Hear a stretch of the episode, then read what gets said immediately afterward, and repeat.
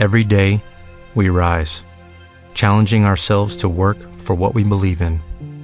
At U.S. Border Patrol, protecting our borders is more than a job, it's a calling. Agents answer the call, working together to keep our country and communities safe. If you are ready for a new mission, join U.S. Border Patrol and go beyond. Learn more at cbp.gov/careers.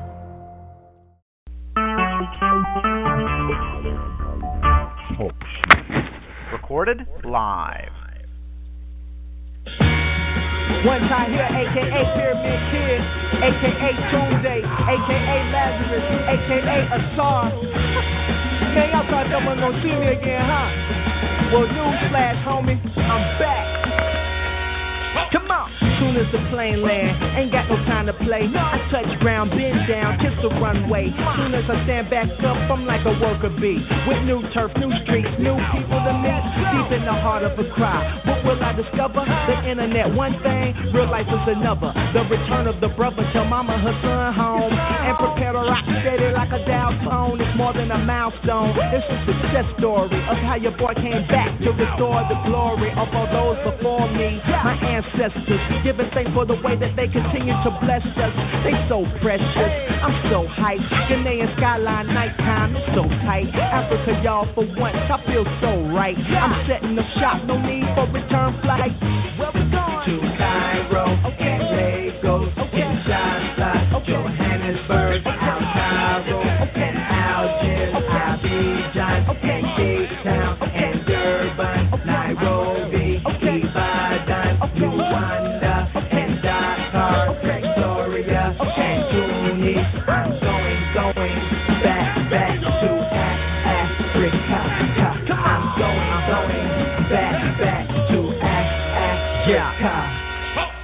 Finals a 3 2 on the outskirts. Set my fam up for the growth spurt. Africa needs us, economy is hurt. And we the missing link, so it's gotta work. I got the skills to further build the infrastructure. I'm not a brother that's undercover, a bloodsucker. I got the jumper cables, my mind is a Duracell. If Africa is heaven, the USA is hell. Yep, and they can keep all that. Eyes open under fire, help me keep all that. They the number one reason why we off track. It's to the point where now we fall back whenever change comes. We get quiet and play dumb till the pain's numb. Uppity blacks done forgot where they came from. Yeah, with high heels, the reminder I'm Harriet Tubman with that shotgun behind your moon. To Tripoli, Harare, Douala,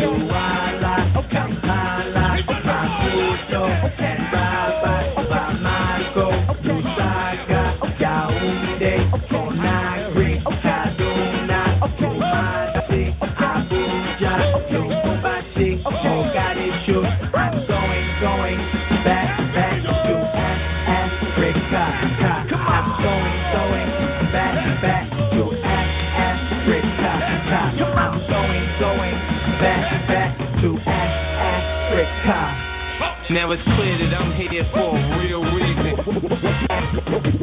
Welcome me back. US. Africa, the, the motherland. About to reach my destination. African, very African. But I'm it is protected by the black and the red. The, the, the motherland. Get wise to the end side. You, you, you need knowledge. Well, I'm, I'm a rebel.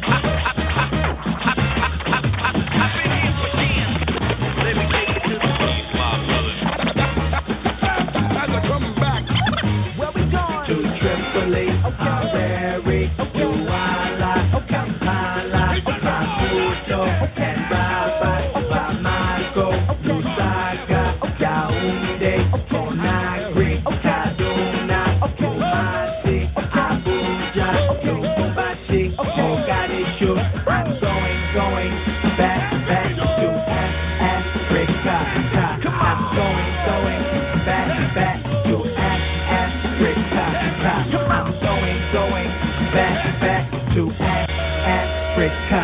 hit hard. Let me know where you at too, man. Yo, we up in J Set, You know what I'm saying? Joe Bird, Africa. Yeah, Run DB, international, let it down to Africans like that. Africa, what? See my shit, I'm starting all up.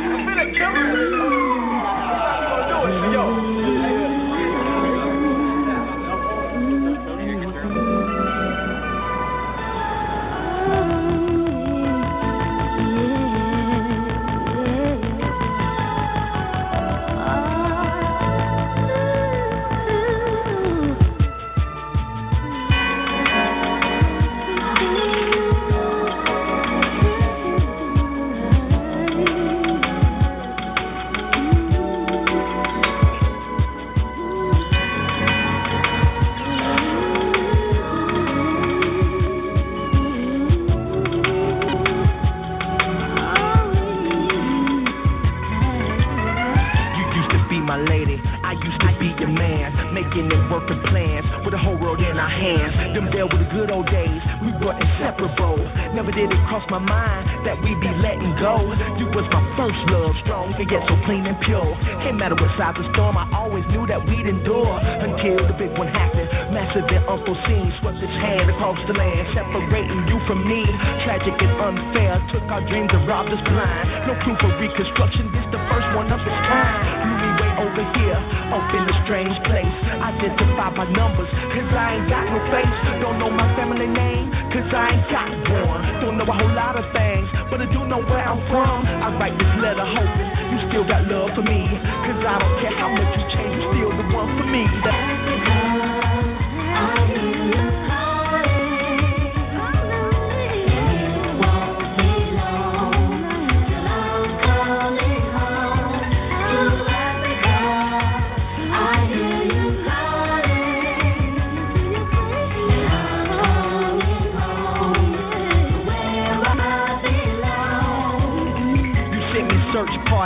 way of Marcus Garvey and Elijah Muhammad. They knew I heard you calling Malcolm Huey and Martin. Every hood they was hollering, trying to jog my memory about the love we shared. They say you used to call me a king instead of a thug or a player, and you can't wait until I get there. I heard you change your style. Some people said I shouldn't mess with you now, cause you're too proud, and what we had is all in the past. No more gym based circles while I and dance in the grass. Come on, you know I don't do that shit. Right now we putting out fires, distracted and tricked by thieves and liars and killers. To the point my mind's obsessed with dying. And yes, it's true, I'm sick and tired of crying. But no, I'm not sick and tired of trying. I'm heartbroken and girl, I need your love. That's my word. That's all I got. I know I'm sounding kinda desperate, but you all I got. I'm coming home, ma.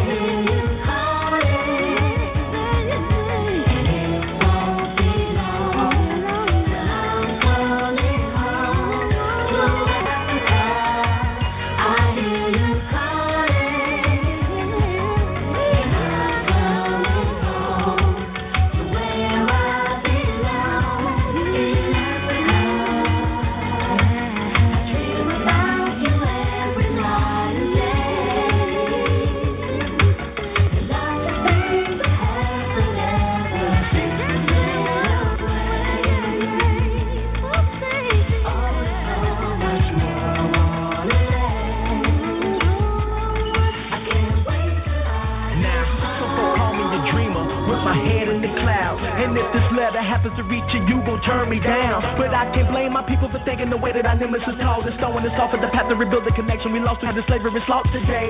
I'm knowing you're off for way more.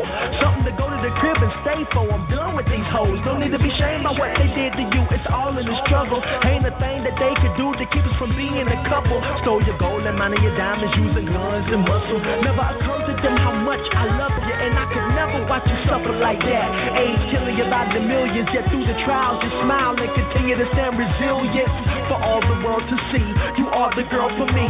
When I get back, we gon' relax and drink some herbal tea comfortably. Once we clean up the mess, cause living without you got my life in the stress and unrest. Ma, I need you. And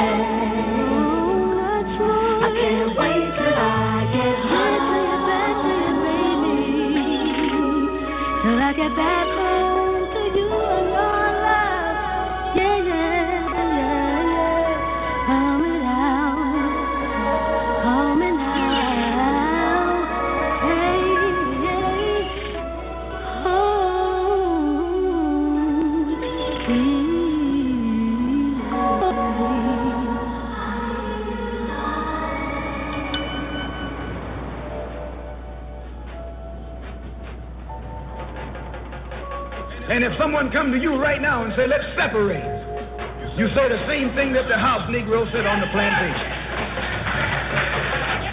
What you mean separate? From America? This good white man? Where you gonna get a better job than you get here? I mean, this is what you say. I, I ain't left nothing in Africa. That's what you say. Why you left your mind in Africa. All right. Uncle Jacineb, Hetep. Peace, life, prosperity, and wellness, family. This is your brother, Young Kuminu Siabenu, also known as Unc Benu, coming to you live with our show, Khu Khem Radio. Khu Khem, that's Blacklight Radio in the language of Meduna. And for those of you, this is your first time tuning in, I want to say welcome to the show. Right? I'm happy to have you with us. And, you know, for the family that's in the building, that's always in the building, welcome back home, right? Good to have you with us. Absolutely, absolutely. But for the family that, you know, this is your first time tuning in, you may be a little unfamiliar with what this particular show is about, right? You may have heard the subject matter, the lyrical content of the songs that we open up with from the good brother Ty Tahir RBG. You probably thought to yourself, man, this is some some deep stuff, some heavy stuff, right? What in the world have I got myself into? You know, you probably heard the words that I opened up with. Ankh Udja Seneb, right? We said it meant life, prosperity, and health. And you're probably wondering, what in the world is that? What language is that? Meduna what? Ankh Udja what? right, just to make sure that we're all on the same page and everyone's caught up to speed. You know, we said that, you know, uh, Khu Khem, right, meaning black light. It means black light in the language of Medu Neter. And, you know, Medu Neter is the correct name of the language of the place that many of us know today as ancient Egypt, in which our illustrious black African ancestors, who were the indigenous and original inhabitants of that land, right, the builders of that civilization, they referred to their land as Kemet or Tamari, and Medu Neter was the language that they spoke. All right?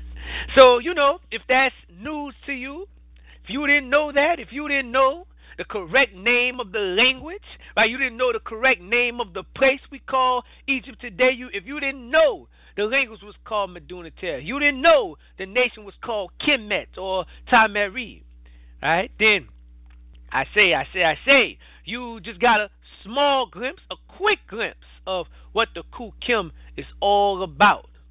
Because Khu Khem is all about resurrecting, restoring, reclaiming, basking in, bathing in, walking in, and shining that illustrious black light of our illustrious black African ancestors.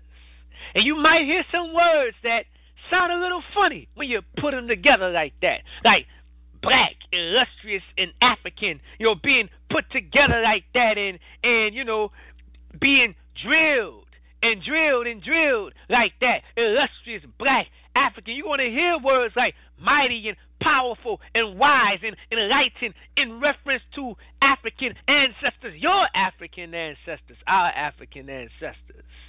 Right? If you begin to feel a little funny, you know, don't be alarmed. It's just that Willie Lynch seed, that Willie Lynch chip being, you know, exercised from our minds and souls. Right? So don't be alarmed. We ain't here to do no harm, right? But we will drive the truth home, right? Efficiently and most effectively as possible, family. So definitely, definitely, definitely, if you can get with that, I want to say, once again, welcome to the show. All right? We got a special one today. We're going to be dealing with the science of sacrifice. Now, yeah, this is this is a very important subject, you know, very important subject, intricate subject. We'll have to make sure we take our time with it. And, you know, I've been, you know, in a very Heru kind of vibe over the past, you know, past several weeks or, or so, you know. And, you know, last week we came back for our anniversary show. Last week was the you know, second year anniversary of Khu Khem, right? And, you know, we came back with the return of Het Heru, and we dealt with the science, you know, as it pertains to the the cycles of Heteru, her return, her annual return, and bringing in the um, the annual flood of the of the Nile historically, right? And the rituals and festivals that were, um, you know, that were set up in commemoration of this event, and you know the cosmological significance, the spiritual significance of that. You know, um, her transformation into Sekhmet, and then her return as Het Heru and bringing with her the waters of life. You know, we dealt with that. So definitely, definitely, definitely, if you didn't get a chance to check that show out, you want to go back into the archives and check that show out, right? Check out the Khu Khem archives. Man, we got over 90 plus shows, right? 90 plus shows recorded and archived that are there for the family to download and stream free of charge at your leisure, right? So you definitely want to take advantage of that. But um, you know, in in keeping in line with the vibe, we're going to continue with that that same uh, you know, that same scheme of you know of um the tradition, you know, in the same line pertaining to um, Heteru and Sekhmet, but you know we're going to be dealing with the science of sacrifice as it relates to Heteru and Sekhmet as conditions of being, right? Conditions of existence. What one's experience is, okay, um, as it relates to the flow, right? The flow of of uh, of life, right? The journey of Ra, okay, coming in and out of existence, right? Keperu, becoming, and how you know how this cyclical journey, this cyclical flow, right? This rhythm, so to speak, these cycles, um, you know, correspond to all things that ultimately come into existence, not just um, you know, you know, something that you know is born physically, like from the womb of the woman, but we're also talking about ideas. We're also talking about circumstances. We're talking about events and moments and how all of these things are ultimately born from the duat and are subject to this cycle, these cycles, this rhythm, this flow. Okay? So, you know, we, we talked about talked a lot about Heteru, right? And how she corresponds to um, the rhythm of life, the flow of life, the rhythm of the cosmos, cosmic harmony. Okay? Being in sync and in tune with the flow of life, the cycles of life, the movement of life. Okay? And, you know, we're going to talk about that in contrast, as we have done before, with Sekhmet, okay, as cosmic dissonance, okay, disharmony, okay, these two different conditions of the same force, because as we know, Heteru, when she becomes upset, she becomes Sekhmet, right, and once she's back, brought back, right, brought back, she's calmed down, she's appeased, she transforms back into Heteru and life and, and joy and all the good things, right? Iket Keb Nefer, right? Iket Neb Nefer all good things return with her. Right? So we're going to deal with that as it pertains to the science of sacrifice and how we can um, guarantee Het Heru in our lives. The importance of sacrifice to maintaining the rhythm and flow of of you know events and the motion of our lives to keep us in sync and in tune with the rhythm of the cosmos, right? The rhythm and the harm, harmonic forces of nature. Going to deal with all of that, right? Very important show once again. But before we get into all of that, man, whew, let me make sure that we keep things in the right order. Make sure that we get things, you know, get right keep things in line with the divine, with the Tupi Hasab, and you know, we want to first and foremost start off by saluting rank and paying homage. Alright? We want to give it up to our ancestors. So, before we get started, let's first and foremost do this. I want to say, and next, Heritin Yitta Amaut Interim. That is, salutation of power, Father, Mother, Neter. Father, Mother, divine, the divine maternal and paternal principles and forces of nature. I want to say, in Neteretin, Pesej Interu, Pesej Interu, that is, salutation of power to the divine forces of nature, the Interu.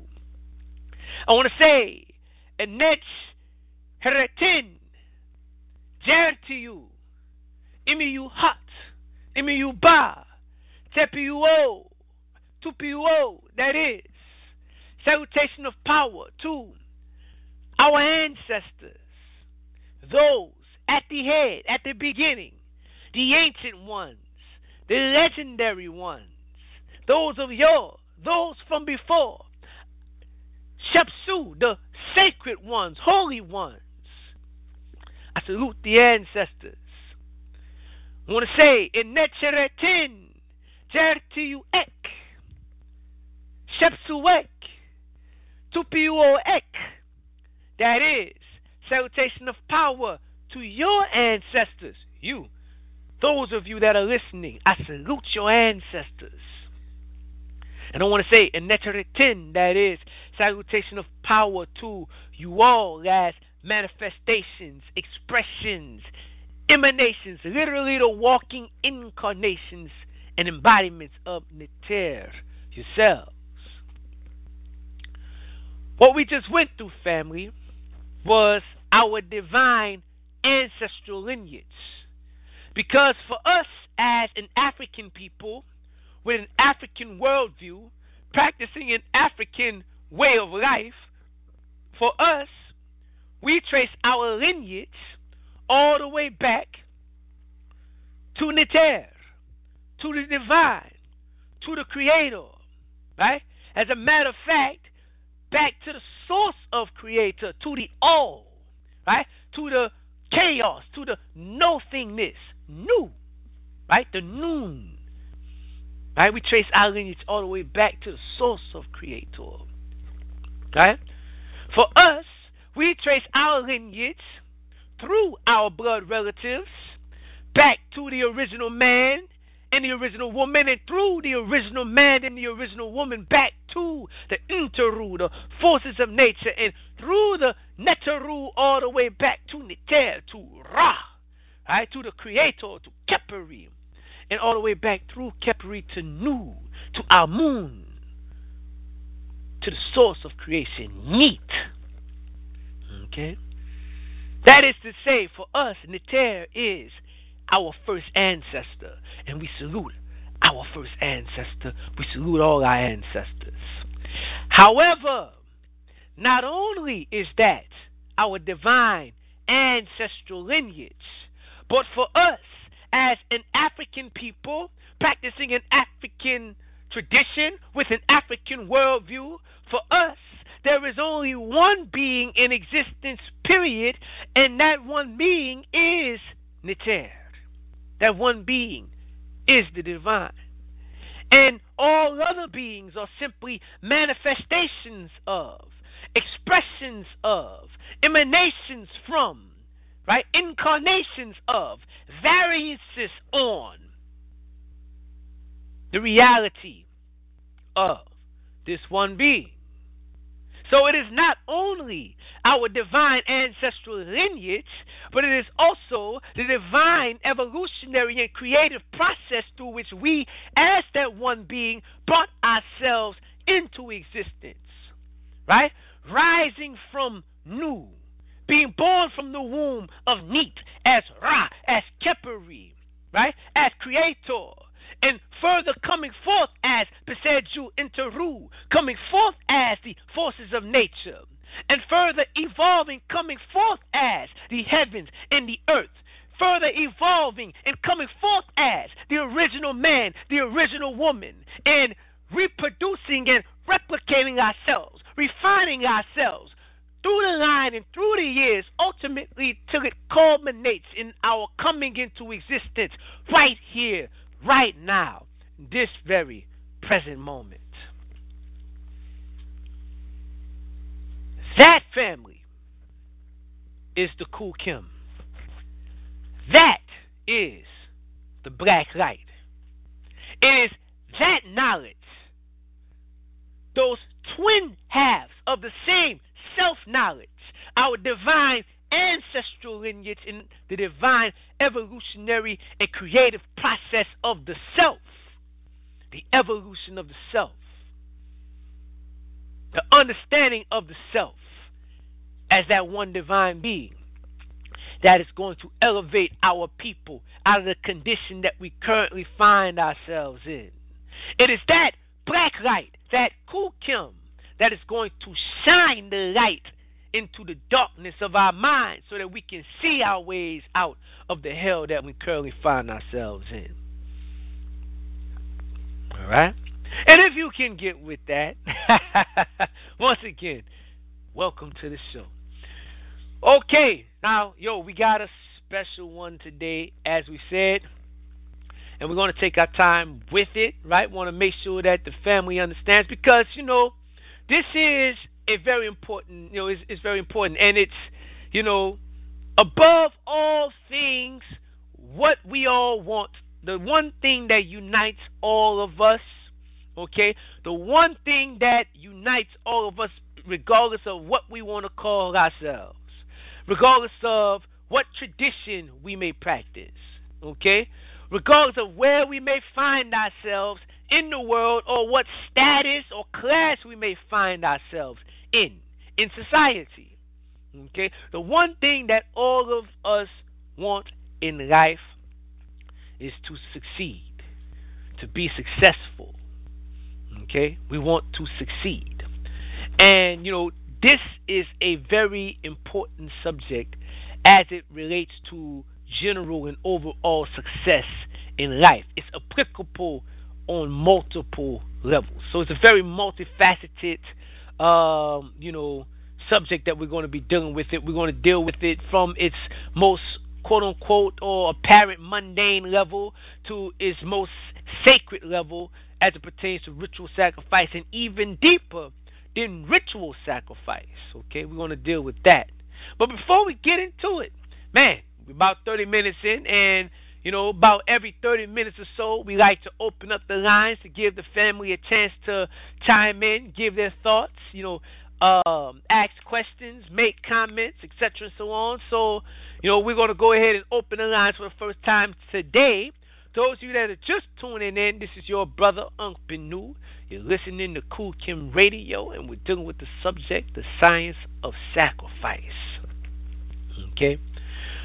If you like to call in, you have something that you like to say or add, you comment or question, by all means, feel free to do so. We love to hear from you. And if by chance you do have something that you like to add, but you don't necessarily want to call in, feel free to leave that comment or question in the Talk Show Live chat room, and we'll get to it ASAP, family.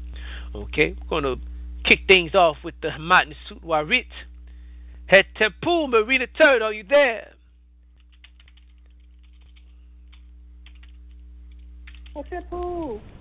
All right, to you, Hetepu.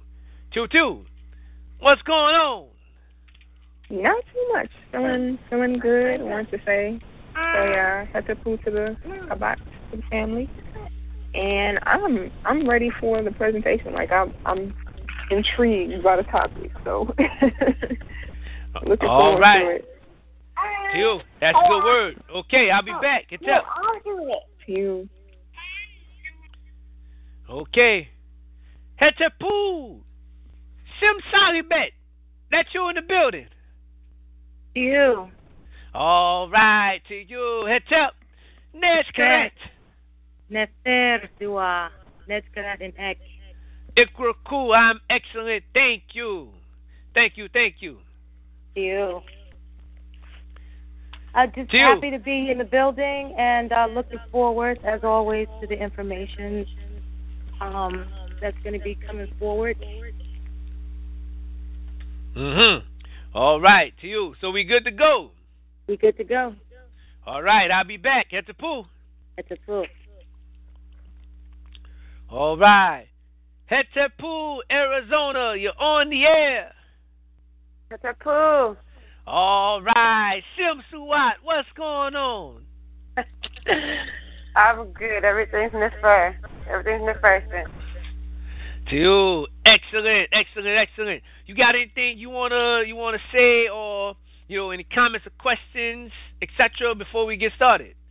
Um, I'm, I'm, I think I'm just ready. Um, I think I'm just ready to hear it. All right. Well, hey, we about to let you hear it then. Till, till I'll be back for sure. Cheers. All right, head to pool. All right, and shout out to the family in the Talk Show Live. The brother Israel, guest seven. Salute, salute, salute. Will that all as well. We're going to go ahead and get this thing started. Now, you know, there was something that I wrote, uh, you know, a post that I put up on Facebook a while, you know, maybe about last week, week or two ago, pertaining to, um, you know, revolutionary change. Right? You know, we think about revolution, you know. Now, revolution, that's one of those one of those, you know, tricky words. You know, you know, we tend to use it a lot, okay? But you know, when we get into the actual meaning and like the etymology of the word and all of that, it's uh, it's one of those tricky words, right? It it deals with um, you know, the idea of something coming full circle, actually. Okay, like you know, revolve to revolve, like the like the Earth makes revolutions, okay, around the sun. Okay, you know that's how to say that's that's the idea um, that's being conveyed in the actual in the actual term revolution. Right, so that's that's a um, you know it's a tricky word, but I think the way that it's generally used in the community is you know, and if I could quote um, you know the you know the great ancestor you know Dr. Khalid Abdul Muhammad, you know most of us we use the term to refer to complete constructive change right? Complete constructive change. Okay? Um a change. Right? And it's it's pretty interesting because when we think about the the meaning of revolution and you know as it pertains to uh something revolving around something in a cyclical manner or coming full circle and if it's continuous revolutions we're talking about a cycle okay? You know cycle. And you know, to to you know, when we mean revolutionary change, okay, or we talk about revolution, we are actually referring to the act of breaking a cycle, right? Escaping from a revolution. It's just one of those tricky things. I know it's it's Mercury retrograde, so this stuff might kind of mess with your head a little bit, right? Don't be alarmed. Don't be alarmed. We ain't here to do no harm. But the point here is, right, that, you know, we want um, revolution, but what we really want is change, right? We say we want revolution, but what we want is complete constructive change, right? And this means breaking a routine. It means breaking a cycle. Okay? It means liberating ourselves from a cycle, liberating ourselves from a routine, from a paradigm, from a system. Okay? Something that has become systematically oppressive to us or depressive because, you know, as we're going to talk about, this idea is not simply limited to politics or government or you know whatever the case may be you know, somebody might need to be liberated from a condition, an internal condition, a psychological condition, an emotional condition. You see? But the overall objective is complete constructive change, or in other words, a change for the better. Okay? A change for the better. Right? Simplify, we want something different. Okay? That's what we're after. We're after something different. Okay?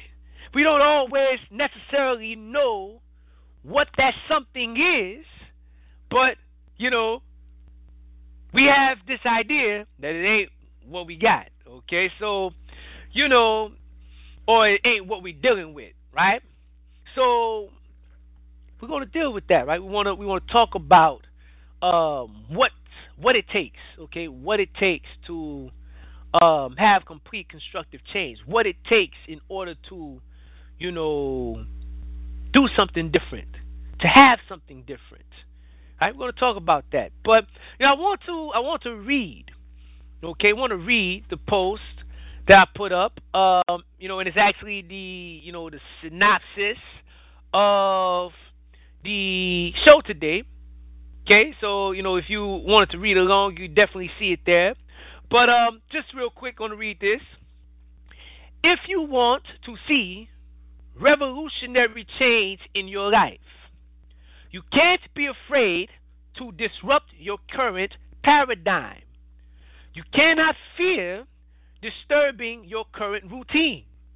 You cannot fear seeing your current system fall apart and must be willing to make sacrifices to your ideals, to your vision.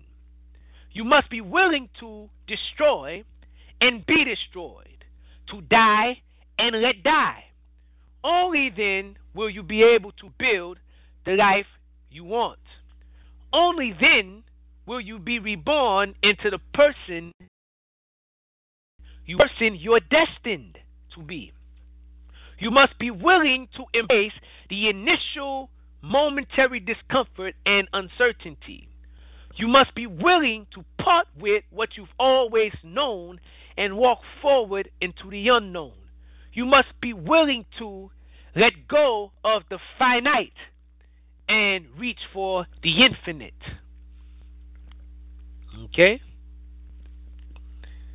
That's what we, you know, that was the post that we put up, you know, last week or so. And, you know, it had a hashtag of Sukari Flow. You know, Sukari is the, you know, we just come out of the Sukari Festival um, in December. And, you know, as you know, he's the Neter of death. Okay? And, you know, whenever we're talking about death, death is just change, it's transformation. Right? And that's what we're talking about. What we want in actuality is transformation. We want to, you know, raise ourselves from our current condition that we're dissatisfied in into a condition, a different con- condition in which we can be satisfied. Right? That's what we're talking about, right? Just to keep it simple. So, um, that's all good, right? That's all good. But how? Right? We we laid out some of the things that, you know, you have to be willing to do. We have to be willing to do in you know what we just read. But we want to talk about it a little bit more in depth today, and you know specifically as it relates to the science of sacrifice. Now, you know, I know many of us, um, you know, when we think sacrifice, you know, regardless of whether you know we're coming from a you know Judeo-Christian or Islamic um, background or we're dealing with it from an ATR background, right, an African traditional, quote unquote, religious background, right, traditional African systems. Um, when we think sacrifice, you know, we might have certain things in mind, okay, specific things in mind. We might um, automatically, our minds might go to making offerings in the offering plate, right? Money, okay? our minds might go to um, a goat or a chicken, right? Sacrificing a goat or a chicken, okay? And you know, this is all included, right? Right? All of these things can be considered sacrifices, but you know, there is there is actually a science to it all. There's a reason why you know certain sacrifices are given. There's a reason why animal sacrifice is made. Okay? Um, there's a reason why sacrifice is required in order for the change. Um, you know, and by the change we mean whatever it is that you are looking to have happen for you. Even if it's just maintaining harmony or, you know, there's a goal that you that you have in mind, something that you want to achieve, something that you want and you know you're working with a particular system so you know whether you're in church or whether you're you're in Ifa or whatever the case may be right the Kemetic tradition you make offerings you make sacrifices to the divine. Okay? Whatever expression it manifests itself or it's working, you you're engaging it in. Okay? You make sacrifices, you make offerings in exchange for what it is that you want. Okay? Now we're going to talk about the science behind that. Why why is why is it necessary that there be an exchange?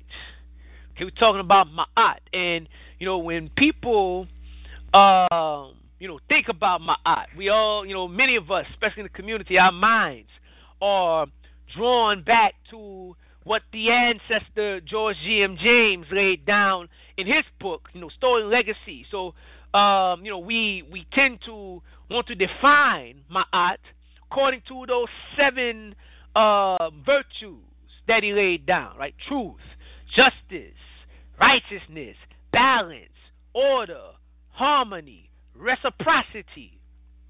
Okay? The key trigger here, right? The main thing here that we want to, um, you know, point out, of course, is the last one reciprocity. Reciprocity is a law within the universe. It's a law. It's, a, it's literally a physical law, like physics.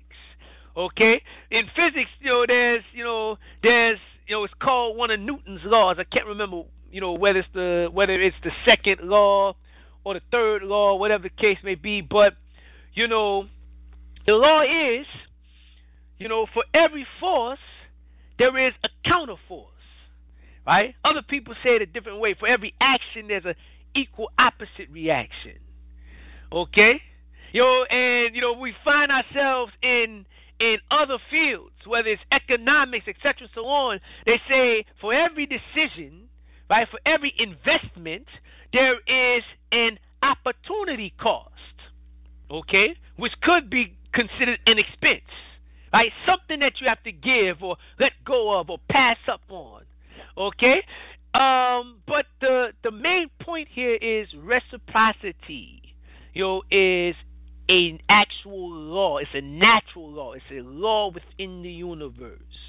Okay, you plant a seed, right, and if everything goes right, you you reap a harvest. Okay, you plant a seed, you reap a harvest. You plant a seed, right? It becomes actualized. You know, the seed becomes realized. The potential within the seed becomes realized, but you must plant the seed. You know, the ancestors said it, said it a different way. Right? They talk about a tree not being able to sprout up from the earth without simultaneously shooting its roots down into the ground. Once again, for every motion forward, there's a simultaneous motion backwards. For every force, a counter force.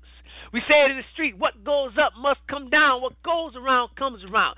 It's we're still talking about the law of reciprocity, the law of cause and effect. Okay? That's what we're dealing with here. Right?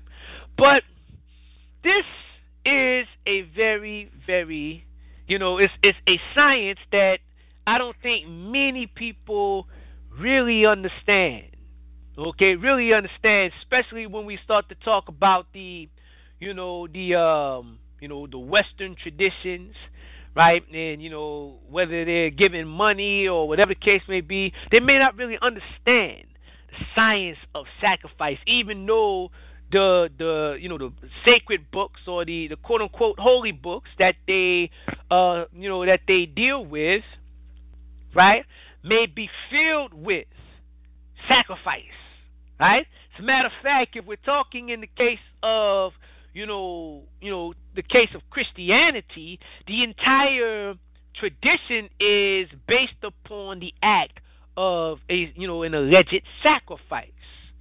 Okay? So you know, it's important that if you're going to be dealing with these things, you have to understand them. And you know, people that participate in ATRs are not exempt from that. Right? You know, we're not exempt from misunderstanding the science of sacrifice and why sacrifice is necessary. Okay? Um, you know, we might just think that okay, we have to make these sacrifices because the Neteru require them or the Orisha require them, right? But the you know why, why, how you know how how deep have we have we delved into the question of why are these things required? Why do they require them?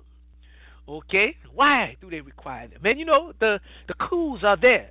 You know, and I'm not saying that nobody understands these things. You know, of course, some, you know, hopefully somebody understands these things, right? The, some, you know, I'm sure the high priest and the high priestesses understand these things, but the clues are there, right? And if we if we follow the clues, you know, we'll be able to gain a deeper understanding of it all. Okay, but you know, the Kemetic tradition, I think it lays it out. You know, the science that you know, and it's definitely um, you know, there's a kinship, of course, between the way that it's explained, you know, symbolically in the Kemetic tradition, okay, as well as as well as you know blatantly, like it's it's you know explained blatantly, you know, in certain temples you can find certain statements being made, right, on the temple walls, okay, such as the temple of Heru Behudet, for instance, which talks about um, you know, offerings and the highest offerings that you can give, what the Neter loves. Okay?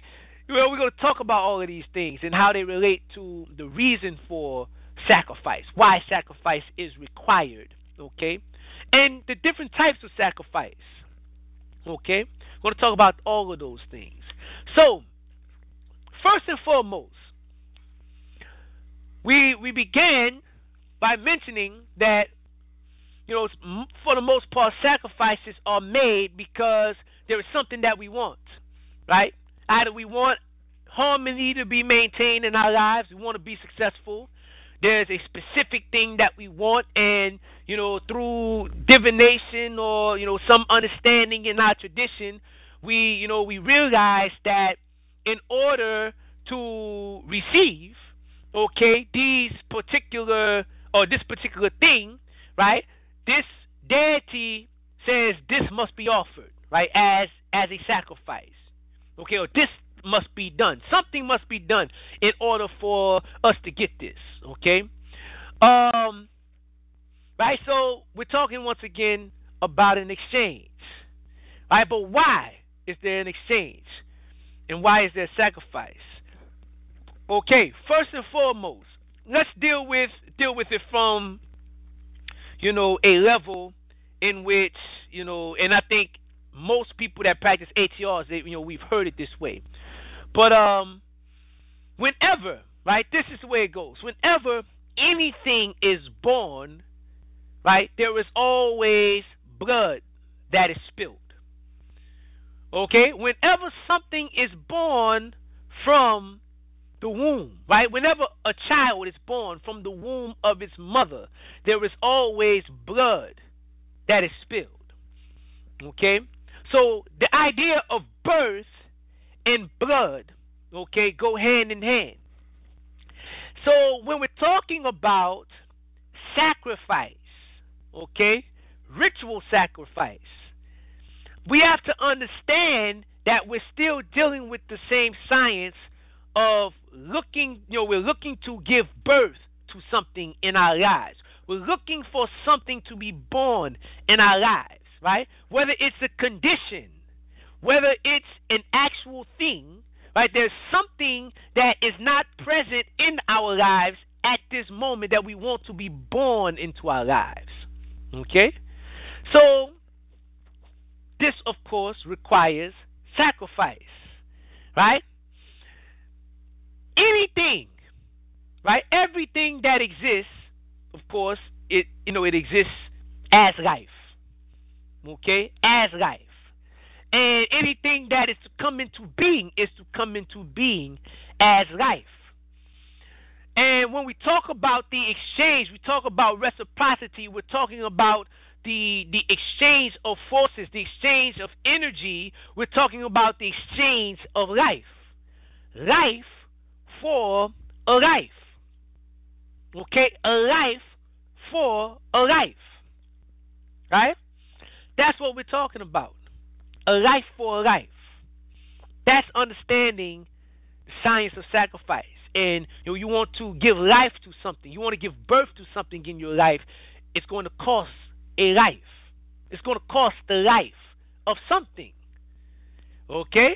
So, you know, for some, right, some traditions, it may be an animal, right? It may be a rooster, okay? It may be a goat, right? A chicken. It may be a bull, all right? And, right, you know, these things are considered blood sacrifices. Okay, it's blood sacrifices. And you know, even even when we talk about birth and blood, blood represents life. Right? When we talk about the science, blood represents life. Blood represents blood is the physical, the dense physical um representation of the life force. Right? That's what that's about. Okay? So when we perform blood sacrifices, we are we are um, giving life force or giving life for the life, right? For life. Okay, that's what's going on. Okay, but it's it's it's a very interesting, you know, subject. Okay, because there's also it is also taught, right, that every sacrifice, every blood sacrifice that is made, right, every animal sacrifice that is made, the animal is actually taking your place in the sacrifice. That's what the plot thickens. Okay, that's what the plot thickens. In the Kemetic tradition, this understanding is symbolized by the eye of Heru. Okay, the eye of Heru. Ultimately, all offerings in the Kemetic tradition are symbolic of or maybe symbolized as the eye of Heru.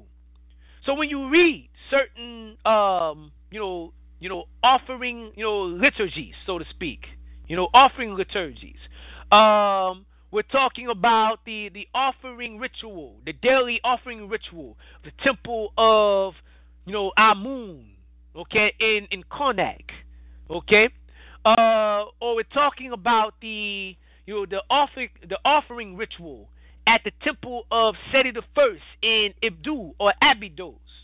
Okay, when you read the the you know the order of things and the things that were said, you find that many of the offerings that were made were identified with the eye of Heru. Okay? During the ritual of the opening of the mouth, which is, you know, a ritual that is performed to give birth to the new ancestral spirit. Right? It is the eye of Heru that is offered that ultimately gives life to this ancestral spirit. It's a very deep science here. Okay, and you know, it's not, you know, that particular ritual is not limited to uh, the funerary ritual, you know, giving birth to an ancestral spirit, but it's also used to um, dedicate and activate um, shrines and, you know, statues that would house the Ka of an ancestor or a Neter, etc., so on. So, you know, this is also the ritual of dedicating and and activating, you know, shrine, right? But um, it's an offering. Offerings that are, are made, you know, in these rituals, food offerings, right? Animal offerings, right? Bulls, chickens, okay, goats, right? Rams you know, these things are offered, and you know, they're you know identified in many cases with the eye of Heru, right? And you know, in most instances, or in some instances, this eye of Heru is called wadjet, wadjet, okay, wadjet, meaning whole, or you know, warj, you know, the root there being warj, which literally means green right? And by extension, green things being associated with life, vegetation, okay? Life, freshness, okay? So Wadjet, as the eye of Heru, it's literally is literally the life of Heru, given to refresh, to green. okay, to grant life to whatever force you're offering it to. But in other words, what we're saying here is that the eye of Heru represents the life of Heru. So, in actuality, in the offerings, Heru is the sacrifice. But offerings are made in the place of Heru, in the form of food, in the form of beer, in the form of libations, in the form of candles, in the form of um, you know, of animals. Okay? Heru is the actual sacrifice himself. Okay? So we find here, right? Because, you know, what we mentioned earlier, right? The animal taking your place in the in the sacrifice. Right? This is something once again a place where there's kinship between, you know, the ancient Kemetic tradition and you know, other West African traditions such as Ifa, you know, the Yoruba tradition, etc., and so on. But um, we're ultimately dealing with the idea of something being born. Okay, the reason for sacrifice: something is being born, and the cost of life is life, right? And also, when making sacrifice, whatever you're sacrificing, right? If it's not you, it's in the place of you. Okay? But why? Why? Why is it that sacrifice, um, the sacrifice that is offering, you know, is standing in your place? Why why is it that you are required ultimately to be the sacrifice? I'm to talk about that in a second. but those of you that are just tuning in, this is your brother Unc Benu. You're listening to Khu Khem Radio. We're about an hour in, right, approaching an hour in, and we're going to open up the lines, you know, to give the family a chance to chime in, see if they have anything that they like to say or add before we get deeper into this subject. You know, we're dealing with the science of sacrifice. Okay, the science of sacrifice, and you know, we're going to make sure that we do it justice because we all want to win. But if we don't want to win, what are we in it for? okay? If you like to call in, you have something that you like to say or add, by all means, feel free to do so. We'd love to hear from you. And if by chance you have something that you like to say or add, but you don't necessarily want to call in, feel free to leave your comment or question in the Talk Show Live chat room, and we'll get to it ASAP. All right. Gonna go down to the QM. Hetep Marina Turd, are you there?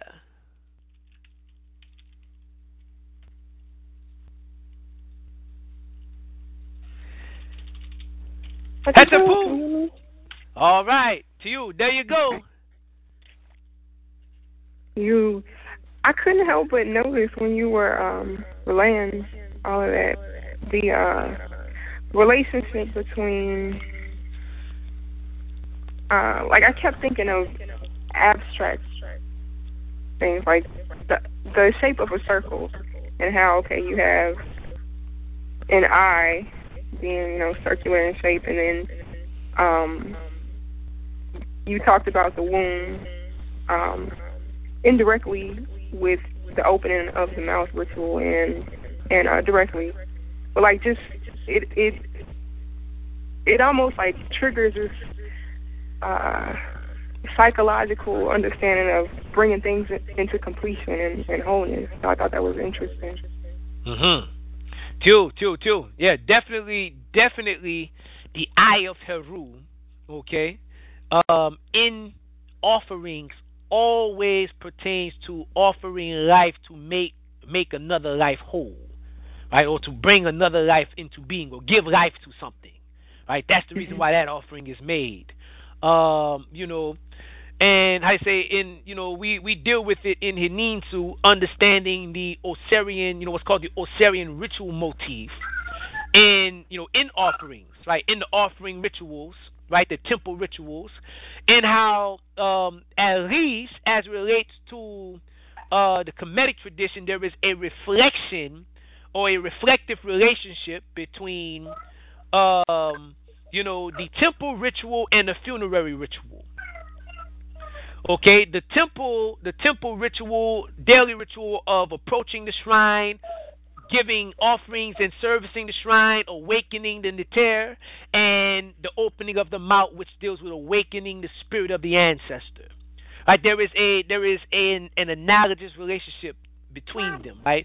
Changing the cloth on the shrine, or you know, changing the the cloth that is wrapping the statue of the of the Neter or the ancestor in association with the ritual of mummification. You know, this is a you know this is a um, you know it's a very you know nicely you know intricate interwoven um, tradition where you know if you it's you know it's what we say is cosmological, right? When we understand cosmology, like really understanding cosmology and understanding the Neteru, we can gain an understanding and deeper insight into any subject that falls within the realm of the cosmos. Oh wow, that's all subjects. so you know what I mean? So um, in understanding that, you know, in, in understanding the significance, the ritual significance, the symbolic significance of the funerary tradition, um, you know, in the Kemetic tradition at least, we can understand the temple tradition, the rituals, the offerings, etc., and so on. But yeah, definitely, um, the Eye of Heru is associated with wholeness, giving life to something. You, you wrong for that. All right, to you. Excellent, excellent. Good to go? Good to go. All right, Dwa, heads up. Okay, Hetepu Simsali Bet, you're on the air. Hetepu. To you, to you, Hetepu. Um, I was just uh, wondering or thinking about how the ancestors knew or how it came about what type of sacrifice was needed for, for any particular, you know, situation. Two. Okay. Real I said real good question, you know. Um I can say for for instance, you know, I can't necessarily comment on the very first, right, the very first event in which okay, this is where the, how the information came, but for the most part, in in most ATRs, um, the offering that is is made is discerned or determined by divination. You know, um, you know, there's there's a, a method that is employed in which you know communion or communication with the with the neter or you know the deity is established, and you know you begin a process of asking them um, what offerings they require. Also, you know, it's a you know it's a system, it's a cyclical thing, it's a systematic thing. So you know, in most traditions, Kemetic tradition, Yoruba tradition, there's you know the Neteru have what's called feast days or festival days. So it might be the fifth of every month for a particular Neter or the seventh or whatever the case may be. But whenever that day comes around, you know that okay, you go to um, the shrine and you ask the Neter if it needs anything, right? You ask the deity if it needs anything. And, you know, it has a list of offerings that correspond to it. Now, I think the question is, you know, how was the original list constructed? That I can't comment on. But I can let I can comment on how um, items are selected from the list. You. You know what I mean? But um, yeah, definitely, definitely, there was some communication that took place between the between the force, you know, and the ancestors. Um, it, even when we're talking about the initial how the information came, it was definitely communication of some sort that took place. So maybe they encountered the you know the deity in in a you know in meditation or in a dream or you know in a vision or whatever the case may be. They might have heard something, mm-hmm. but it was definitely communication of some sort. You. All right. And you. Is it um, probably the um, energy that comes from whatever the um, sacrifice might have been probably had uh, played a part in it. You know, the energy that would come from, say, a uh, a lamb or a bull or chicken, you know. Do, Too, too, yeah, abs- absolutely. Um, you know, certain, I say certain Neteru, um, you know, or certain, pardon me, certain, or pretty much everything that exists has a ka, and these kas reflect back upon the the qualities of the Neteru. Okay, so you know, in in some instances, you know, offerings that are given to the Neteru reflect their their qualities, and it's to feed, um, you know, feed the you know that type of Sekhem, that quality of Sekhem to that Neter, right? So you know, an example of that would be, for instance, if we're dealing with um, Heru Behudet, right? Heru Behudet in the you know in the Kemetic tradition, you know, some of his offerings reflect his nature. He's very fiery, right? A martial energy, know, martial Neter. So you know, he's offered things like peppers, like hot peppers, right? Um, you know, some of the the highest alcohol proof that you can, you know, highest proof alcohol that you can offer, like you know, 101 proof or 151 proof uh, rum, right? Things of that nature. Um, you know, it's offered to him because it's you know it reflects back upon him and it actually feeds that energy at that shrine, right? Um, it empowers and adds on to it, and it increases it. But um, you know, there are other offerings that were that are given that are you know reflecting they reflect back upon the cosmology, right? So you know, one such offering that is given like that is um, you know, and you know, I, I guess I can say this on there, grape juice, for instance. You know, grape juice is an offering that's made to Heru Behudet. Um, you know, in, in some instances, grape juice mixed with mixed with grapes. Okay, but um, but grape juice um is offered, you know, for a particular reason that's you know ties back into one of the stories, you know, of Heru Behudet in battle, etc. So on. You know, so you know, sometimes offerings are, you know, cosmolog- have cosmological significance. Sometimes they reflect back upon the the ka or the you know the the quality and persona of that neter. And then sometimes the offerings are given for specific reasons, like you know, for instance, water, milk, um, beer, or red wine. You know, might be offered for different reasons, from pure, you know, ranging from purification to strengthening or nourishing to um, you know to um, balancing or correcting and appeasing or you know or pleasing. Mm-hmm. Okay, but yeah, definitely you know definitely you know each offering that is given is given for a reason. You know that's one thing. Our, our ancestors didn't do anything without a reason to it. You.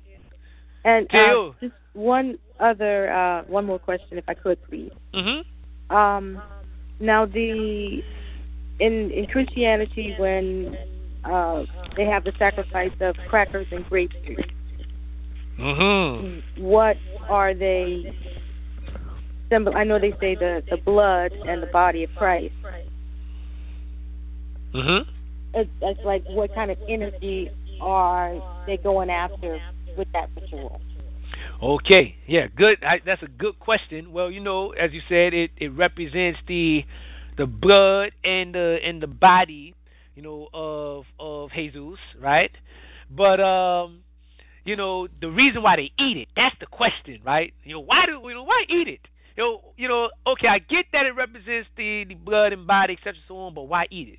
Well, you know, that's a once again a reflection back upon the ancient traditions, specifically ATRs, in which um, you know certain portions of the sacrifice were eaten in order for the person that's eating them, the priest or priestesses or the participants in the sacrifice, um, to you know begin to absorb some of the power of you know that force or some of the power from that sacrifice into themselves to assimilate it into themselves right?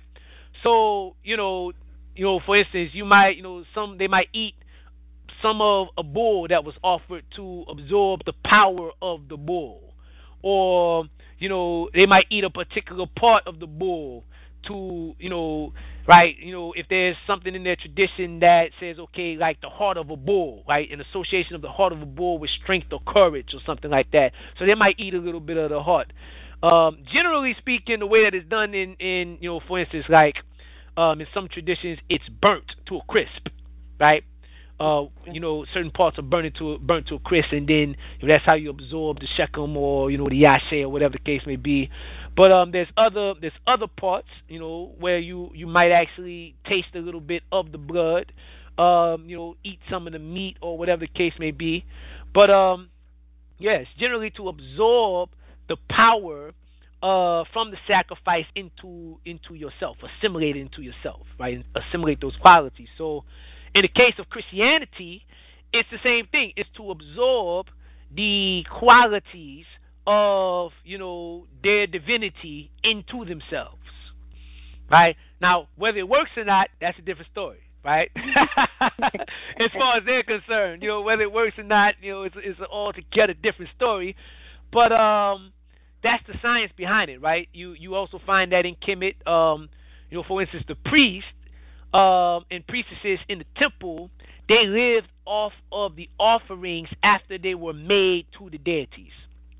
Okay, after uh, after offerings were made to the you know, um, once a plate was presented at the shrine or offering tray was presented at the shrine or whatever the case may be, um, you know, once the once the moment came for them to replace that offering with another offering or you know to cycle it out or whatever, um, you know, they could then partake in the offering that was just removed from the shrine, right?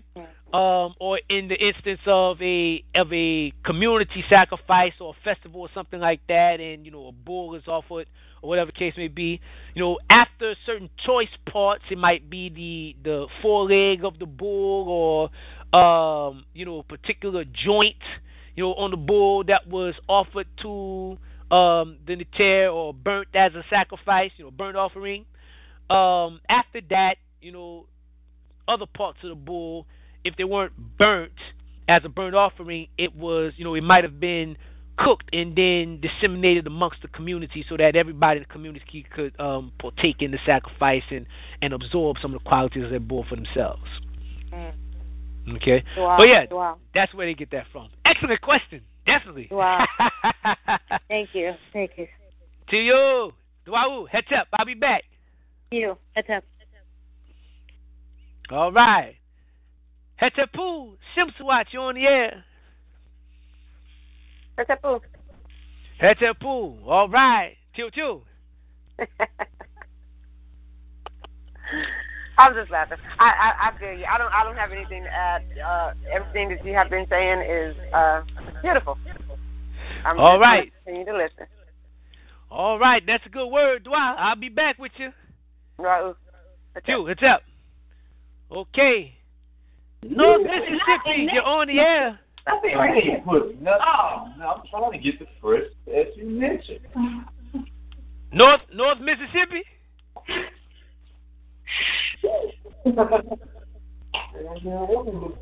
Okay, maybe they're just listening, so gonna come back. Heads up, got another caller from New York. New York, you're on the air. New York, New York. Okay, just listening out the polls. Heads up.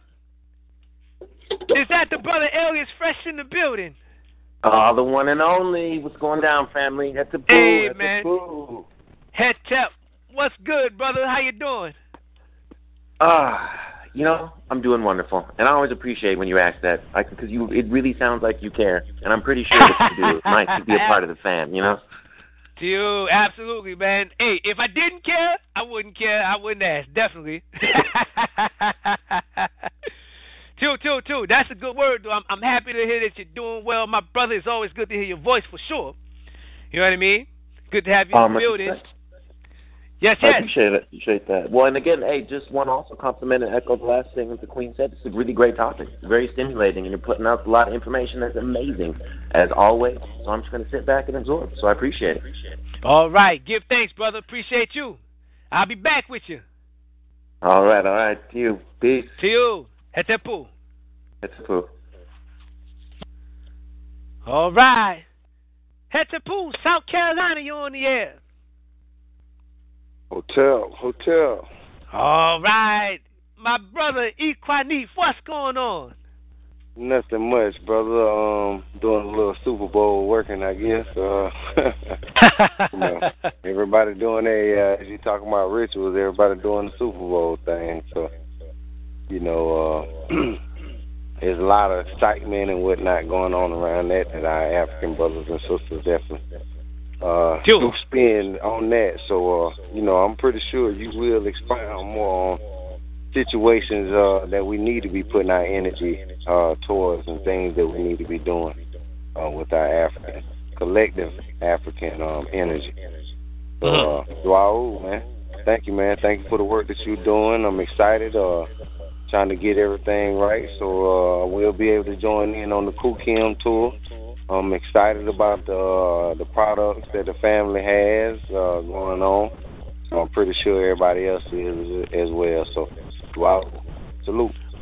All right, hey, hey, that was a good word. And and did I hear good news? You, did you say? Did I just hear you say you will be joining in on the Khu Khem Kimmy tour? Did I? Is that what I heard? I'm I'm working. That's what I'm working towards. So you know we going we working to make that happen. I'm um I even had my children in mind. So you know, hey, you know, sky's the limit, man. I'm not limiting myself. So I'm uh, I'm, I'm gonna will these things that uh you know we're gonna work on trying to make that happen. So. Word. You know, let's let's let's do it. So that's uh that's what that's a good word, brother.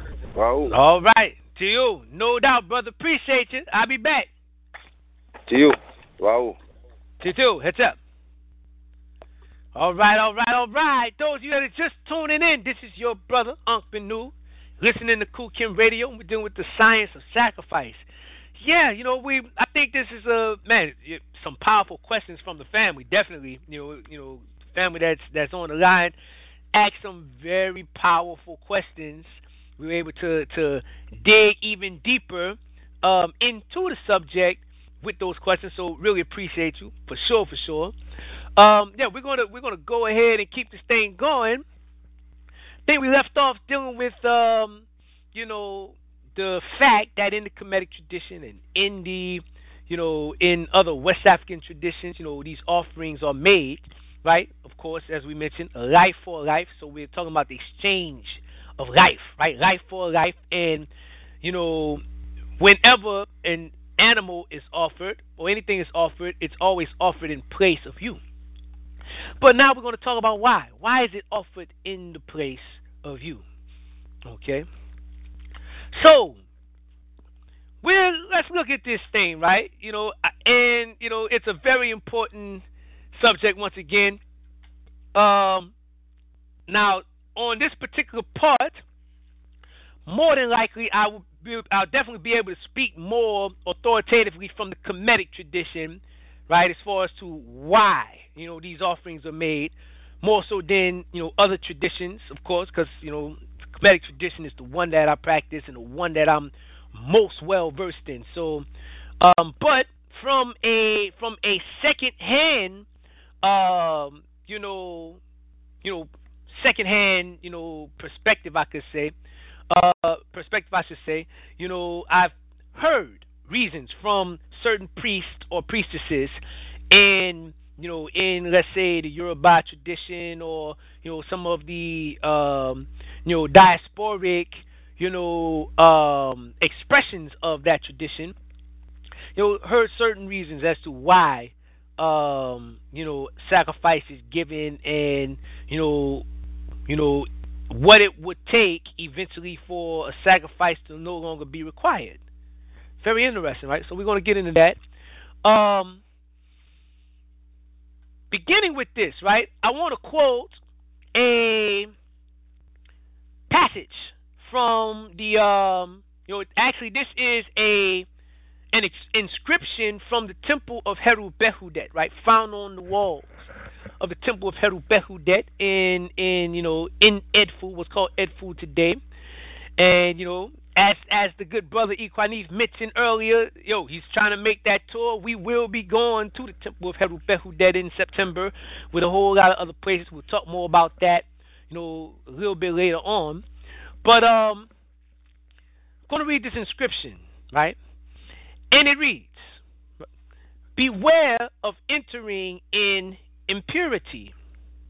Okay, beware of entering in impurity, and you know we're talking about entering into the temple here, right? Beware of entering in impurity, for the Neter loves purity more than millions of offerings, more than hundreds of thousands of electrum, right? And electrum is a metal that um, our ancestors, you know, uh, made that was a blend of silver and gold.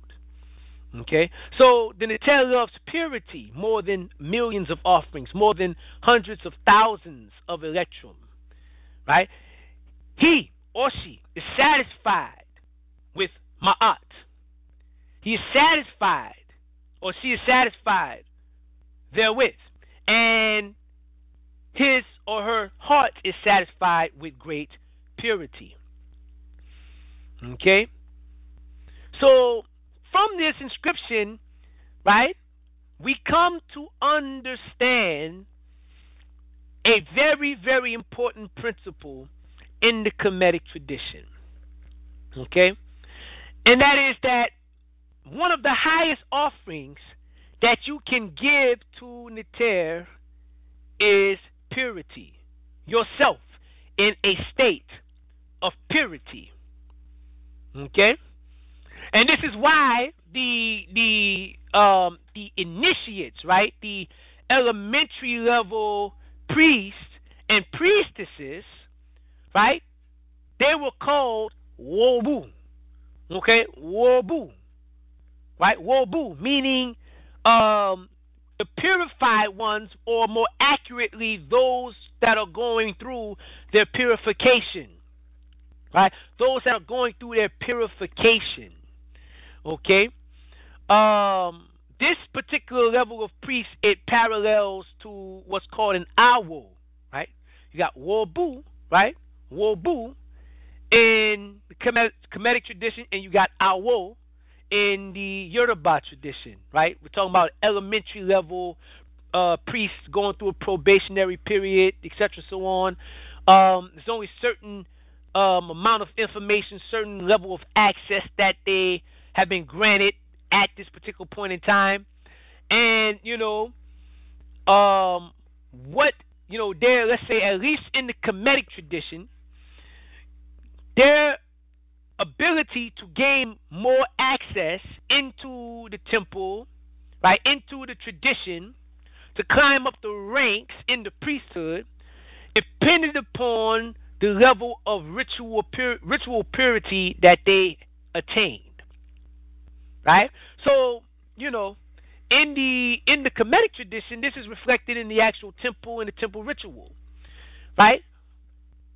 Depending upon the level of you know priest you were or priestess you were, that would determine the uh, you know the depth of access or the range of access that you had as it you know as it pertains to entering into the temple.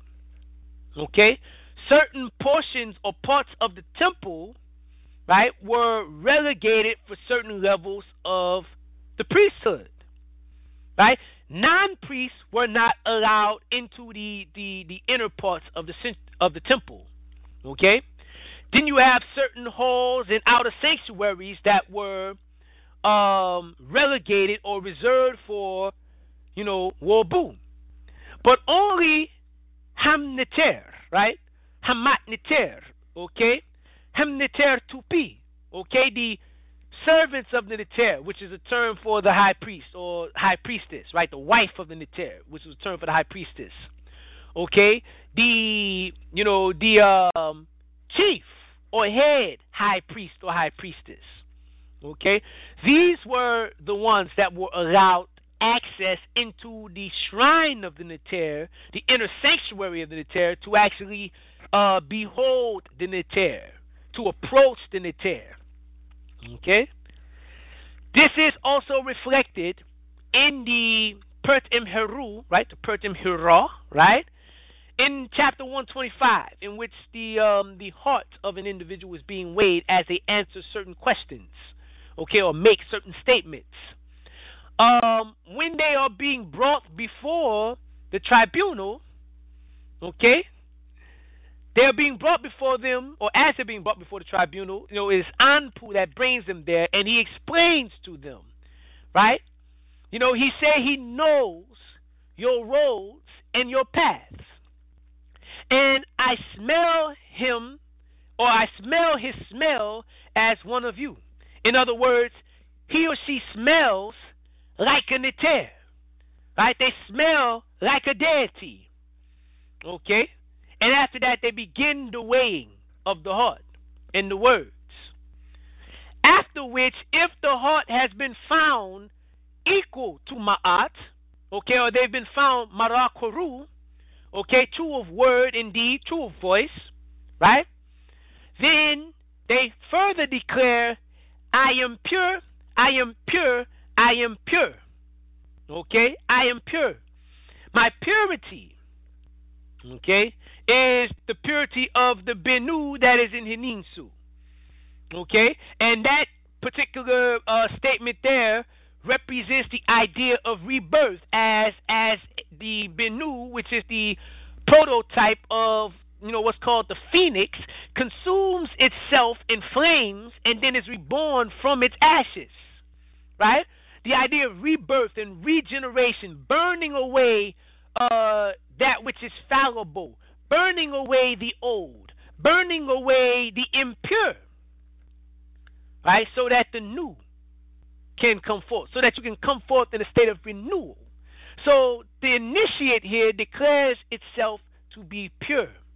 And because it is pure, he or she is pure, they are granted access into the shrine of the Neter to approach the shrine of the Neter because, from the Kemetic perspective, only the pure can approach the pure. The Neteru being associated with purity. Only the pure can approach the pure. Only the divine can approach the divine. In order to be given or granted access amongst the deities, you yourself must be a deity. Okay?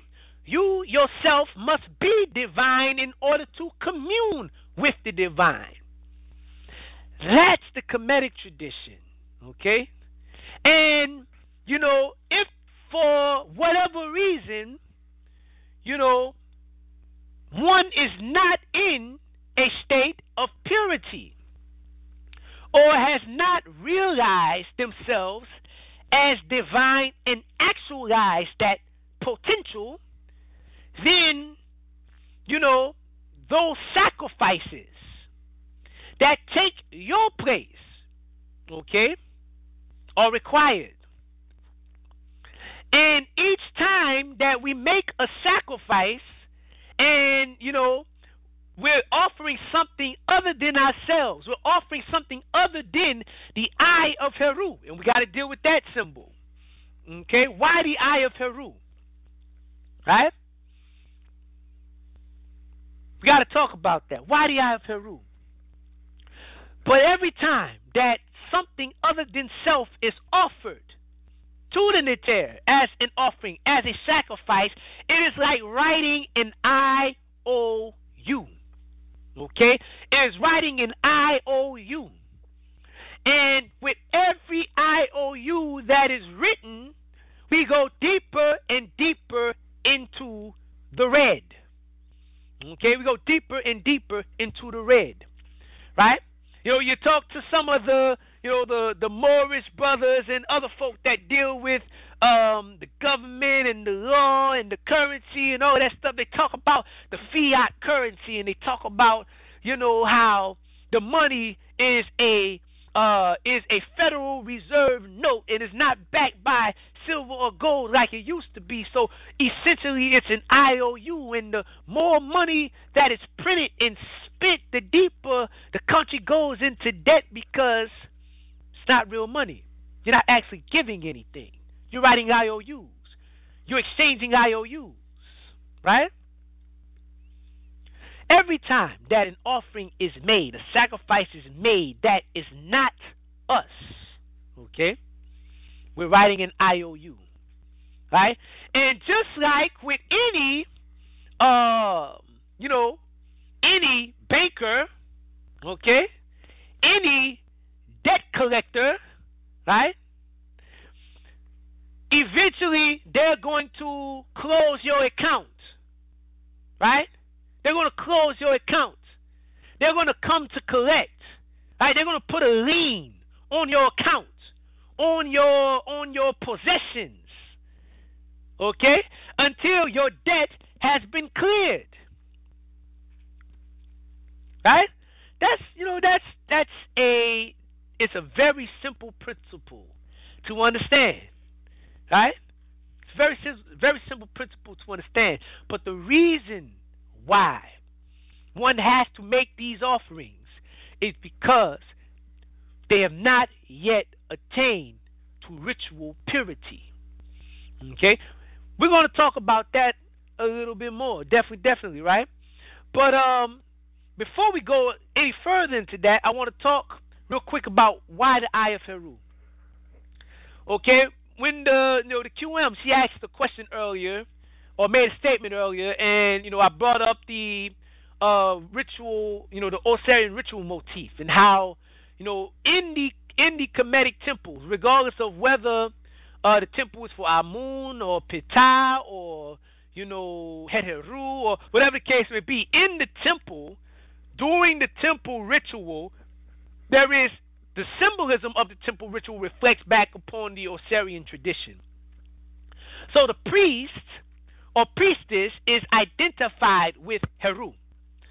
The Neter, right, to whom the temple or the shrine belongs, is identified with Osir. And there's a reason for that, right? But you know, we can't get into it too deep on, you know, on the air, right? But there's an Osirian ritual motif.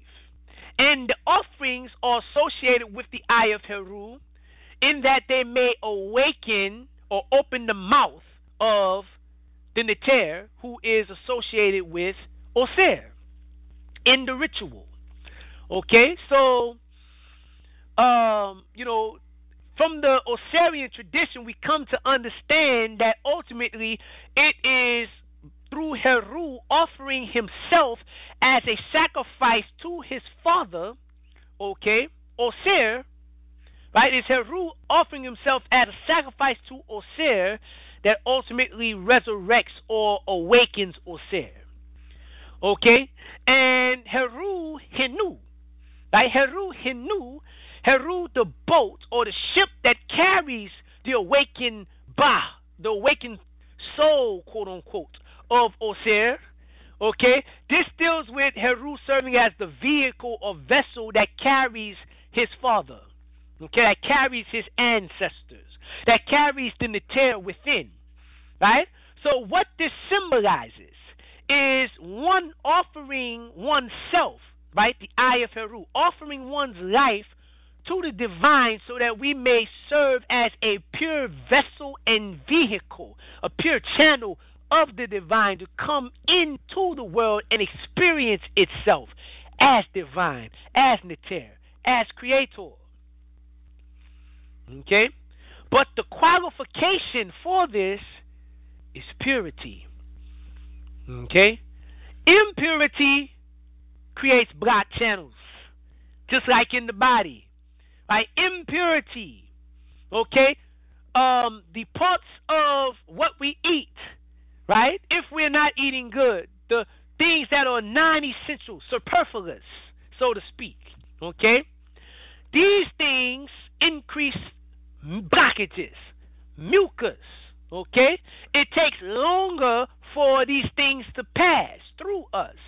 And depending on what it is, you know, you know, the quality of it, okay, will determine the amount of Sekhem or life force that can be uh, taken from it anyway. Okay? So ultimately, right, these things, if they create blockages, right, and it increases the level of impurity, the life force cannot cycle freely and harmoniously, and that leads to disease as a result of stagnation in the life force, Okay? In the Kemetic tradition, this is symbolized by Ra and his journey in his boat, in rising and setting. Okay? Cycl- cyclically, right? It is, it is imperative that Ra's journey continues uninhibited. If for whatever reason his journey is halted or stagnated, the forces of Owapep or Isfet, right? The forces of chaos will overcome him and things will be thrown back into uh, the cosmos can potentially be thrown back into a state of chaos, right?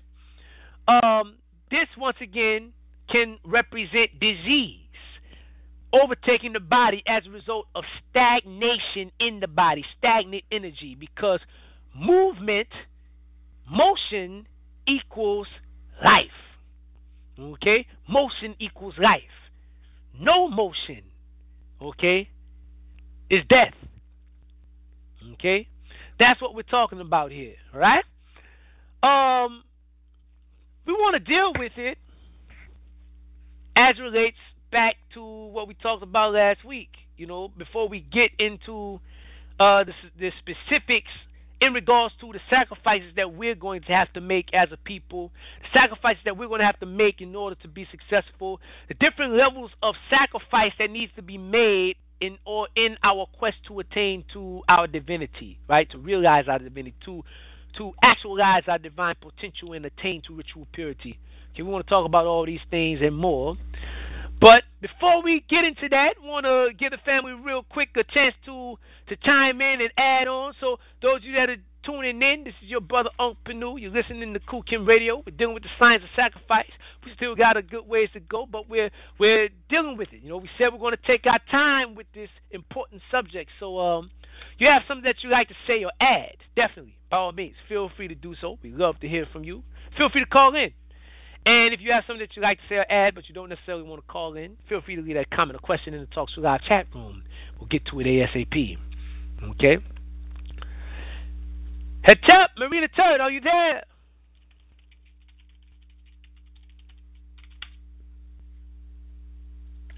I was just thinking how. Okay, do do head to pool. Head to pool. All right. Yeah, I was um, I was just thinking how, you know, a lot of the confusion comes because we're uh, kind of, kind of taught to relegate uh, sacrifice and science of sacrifice to the religious context, but like from everything that you laid out, it's like it's it's an integral integral part of life. Period.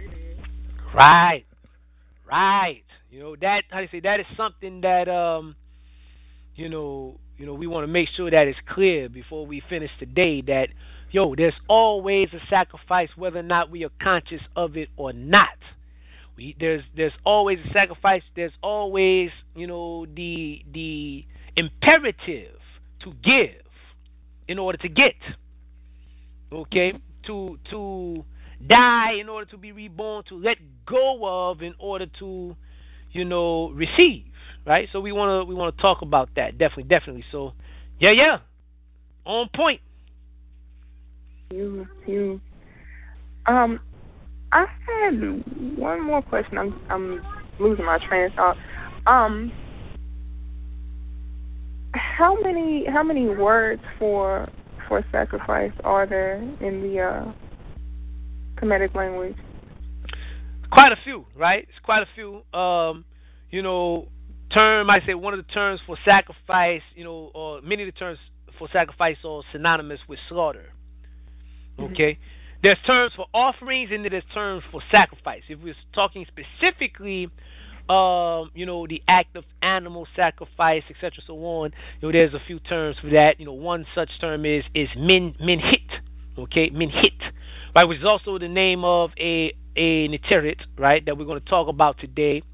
Um, you know, who's the mother of Hekah, the Neter, you know, the, the of Juju, so to speak. Okay, I want to talk about you know that significance, uh, you know, the significance of that family, Kunu, Minhit, and Hekah and um, you know, as it pertains to our subject and whatnot. But yeah, that's that's one such term for um, slaughter, and of course, you know we have hetep, right? Hetep, which is you know term that means offering. Hmm. Huh, you um that okay, that's that's interesting. Can you talk a little bit more um about the difference between slaughter and offering? Two. Well, you know, well, you know, the in the in the instance of offering, right? An animal sacrifice would still be considered hetep, but if you're going to speak specifically to the offering or slaughter of an animal or slaughter of a quote unquote victim, because when you when you actually look up the the origins of the term victim, it speaks specifically to you know to sacrifice, right? Sacrificial offering. Okay, but um, you know, it's it's just a it's just a way of differentiating further um, specific types of offering. But a minhit or an animal sacrifice or animal slaughter is also considered a hetep, or is you know when we talk about hetep, hetep means to offer, but it also means to to bring to a state of rest or peace, right? To appease. Okay, so um, you know you make an animal sacrifice in order to bring the neter or the ancestor to a state of hetep, right? But ultimately, animal sacrifice is still considered a hetep or an offering. That clear? You, you definitely. Okay, to you. Two, two. Good Um, to go. You, you have any more? Good to go. I got a little one to take care of right now. So. Okay, good work. hey, and, and I appreciate you taking care of them. You better believe it. to you. Wow. Dua, heads up. All right. Hetepu, Sim Salibet, you on the air. Hetepu. To you. I, I was just thinking about um, the wars and the blood that's spilled and shed and wars and murders and what kind of energy that's carrying um, in terms of, you know, is that considered some kind of a sacrifice? Okay. Yeah, that's that's a real good question. Um, well, you know, I, I have I have little theories, you know, and somewhat more than a theory at, at least. Well, you know, I'll leave it in the realm of theory as far as as far you know for now. But I have a theory as to the reason why certain things happen, and you know, mass killings and you know wars and things of that nature. You know, and you know what it represents, or you know the reason for it on a on a deeper level as relates to those that may be more higher up in the chain of command of society and are privy to you know certain you know information and you know engage in certain rituals and things of that nature. But um a good way to simplify it right? A good way to simplify it is you know when we and we, that's actually where we're going to be going next. When we talk about um you know the idea of you know um movement versus stagnation okay um, and the reason for a sacrifice, right? The dispersal of the life force, the dispersal of the blood, and you know this bloodshed as a means to, you know, creating a void or a vacuum through which, um, you know, whatever it is that you are looking to achieve can be born or manifested into the world right? Um, in the case of a war or you know, you know, some form of violence, there's something that is obstructing you, something or someone that is in that you perceive to be in your way, right? An obstacle, and you know, it's in between you getting from point A to point B, and you know, if if you feel as though the the fastest way for you to get through that obstruction is to shed that obstruction's blood, to cut it down, right? That is a you know that can be considered a sacrifice. You know what I mean? Um, you you you move that out of the way. You disperse that block by spilling that blood in order to get to your goal, right?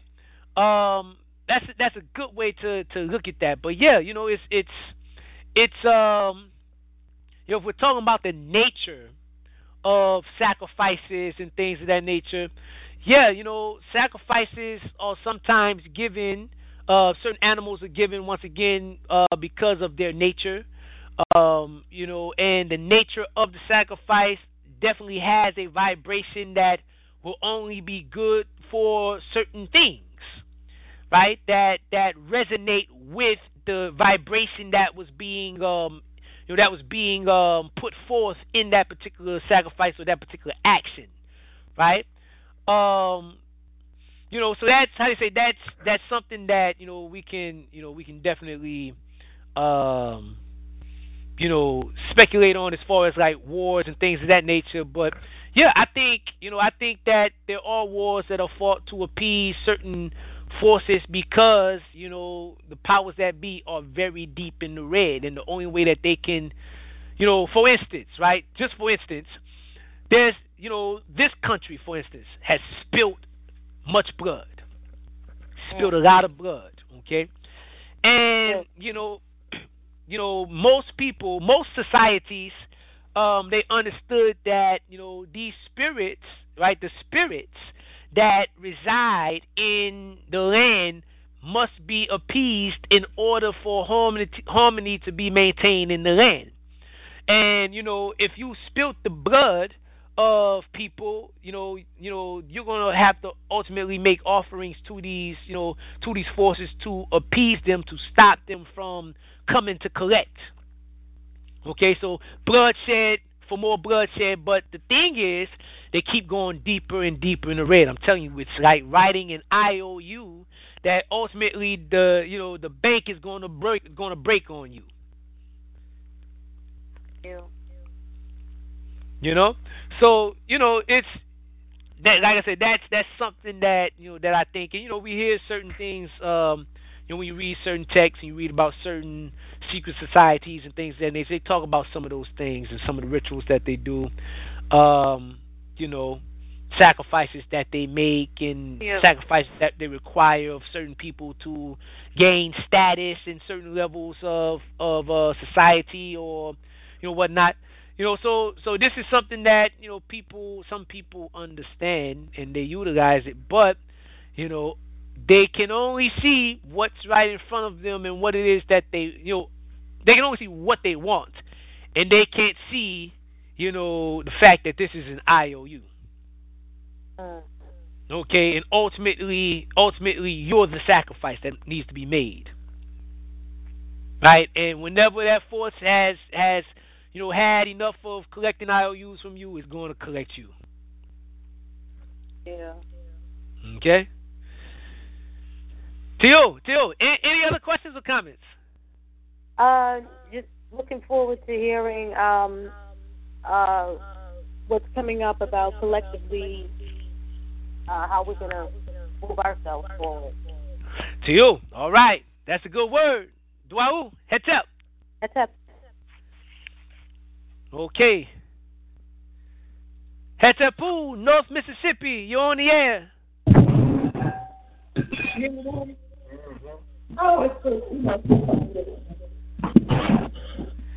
Okay, still listen probably. That's a Pool. Good brother Elliot's fresh back in the building. Yo. Tio. Tio, Tio, what's the right. good word, brother? Ah, you know, there's always millions of good words. That's one thing you do is you stimulate the great question. I'm over here listening to all the things you're talking about and kind of feeling like, uh, you know what? I'm feeling like I talk too much. Is really what I'm feeling like. So I'm just gonna say that you know I appreciate it because my mind's running a million minutes a mile right now, and I really do enjoy that in life. So yeah, keep doing your thing, Anka. Really appreciate it, fam. All right, brother. Dwau, thank you for the kind words. Definitely, definitely. I'll check back with you. Hey, no doubt, no doubt. It's a poo. To you, heads up. All right, all right. Those of you that are just tuning in, this is your brother Umpanu. You're listening to Khu Khem Radio. We're dealing with the science of sacrifice. Right? We're about to go deeper into the subject now, right? We talked about, you know, a good bit why sacrifice is required, right? And why it is you that are taking, you know, it is you that is ultimately required as sacrifice, and anything that you offer is ultimately taking your place. you know, from the Kemetic perspective, right? You're you're engaging, right? Divine forces. Okay? You're approaching divine forces, right? And you know, the the thing here is only the pure, only the divine can approach the divine. And you know, there's something that um you know that we we talked about uh, you know a few weeks ago, you know, in in the ritual class, you know, for Hininsu, right, as relates to the re- the reward for living ma'at, right?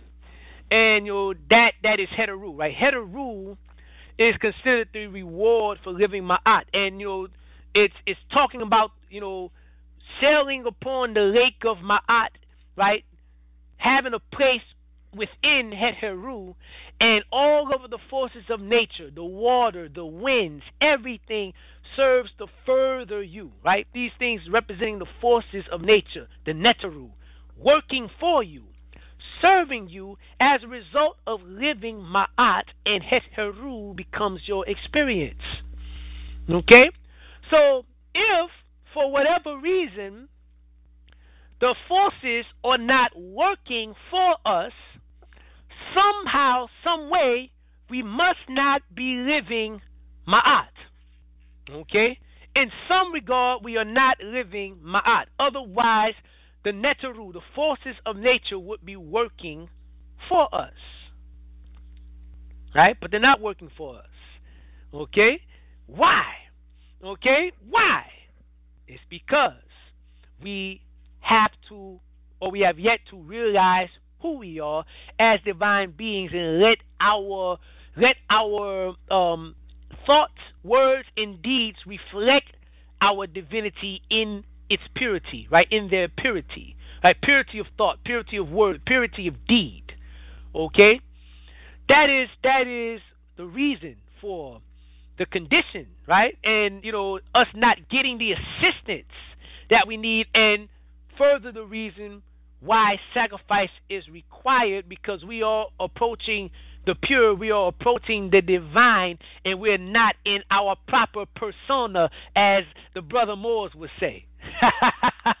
we're not in our proper status as divine beings, as purified beings. Okay?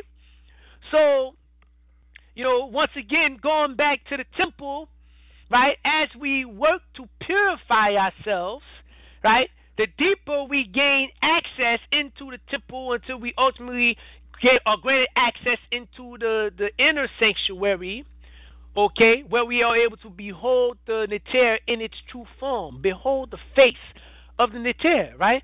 This represents going deeper and deeper into the inner sanctuary of the self and beholding our own divinity, right? Realizing our divinity, seeing our true face right? The requisite, the prerequisite for gaining that access, okay, is the purification of ourselves, the purification of our hearts. Okay? Purification of our hearts. Right. So, I want to talk a little bit more about this this um you know this science, right? We talked last week about the um, story, right? The of Heteru and Sekhmet and how, you know, what happened, you know, why she came, and or why she transformed into Sekhmet, right? You know, she left following behind the Shu and Tefnut, spoiling the world. Then she came back and found that Ra had put another in her place. Okay? Now, we're talking about motion and stagnation. We're talking about harmony versus disharmony, order versus disorder, ma'at versus isfet. Okay? The fact that there was another in Heteru's place means that things were out of order, right? Which means that things were in a state of isfet, right? Which automatically creates Sekhmet, right? Disharmony, right? Stagnation, okay? Dissonance, okay? Um, under, another way to understand Heteru and you know, in regards to Ra, you know, Ra is life and Heteru is the motions of life, right? The vehicle of life, right? The rhythm of life. Okay? And, you know, if Ra's journey is going smoothly, right, he continues to move uninhibited, the experience is Heteru. But for forever, whatever reason, the journey is not going smoothly. The journey is inhibited. Things are out of order. The experience is Sekhmet. Okay? So, ultimately, right, Heteru came back and she found things out of place. She transformed into into Sekhmet and attacked Ra. Right? She lashed out at Ra. Okay? And this is our experience, right? Our experience is that life is not working for us, it's actually moving against us.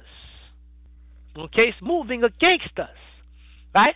So in this in cases like this, we have to figure out a way to appease Sekhmet, right? To appease Sekhmet so that she can change back into Heteru and Heteru can come back to us. The good things in life can come back to us. Harmony, right? Synchronicity, success can come back into our lives. Right?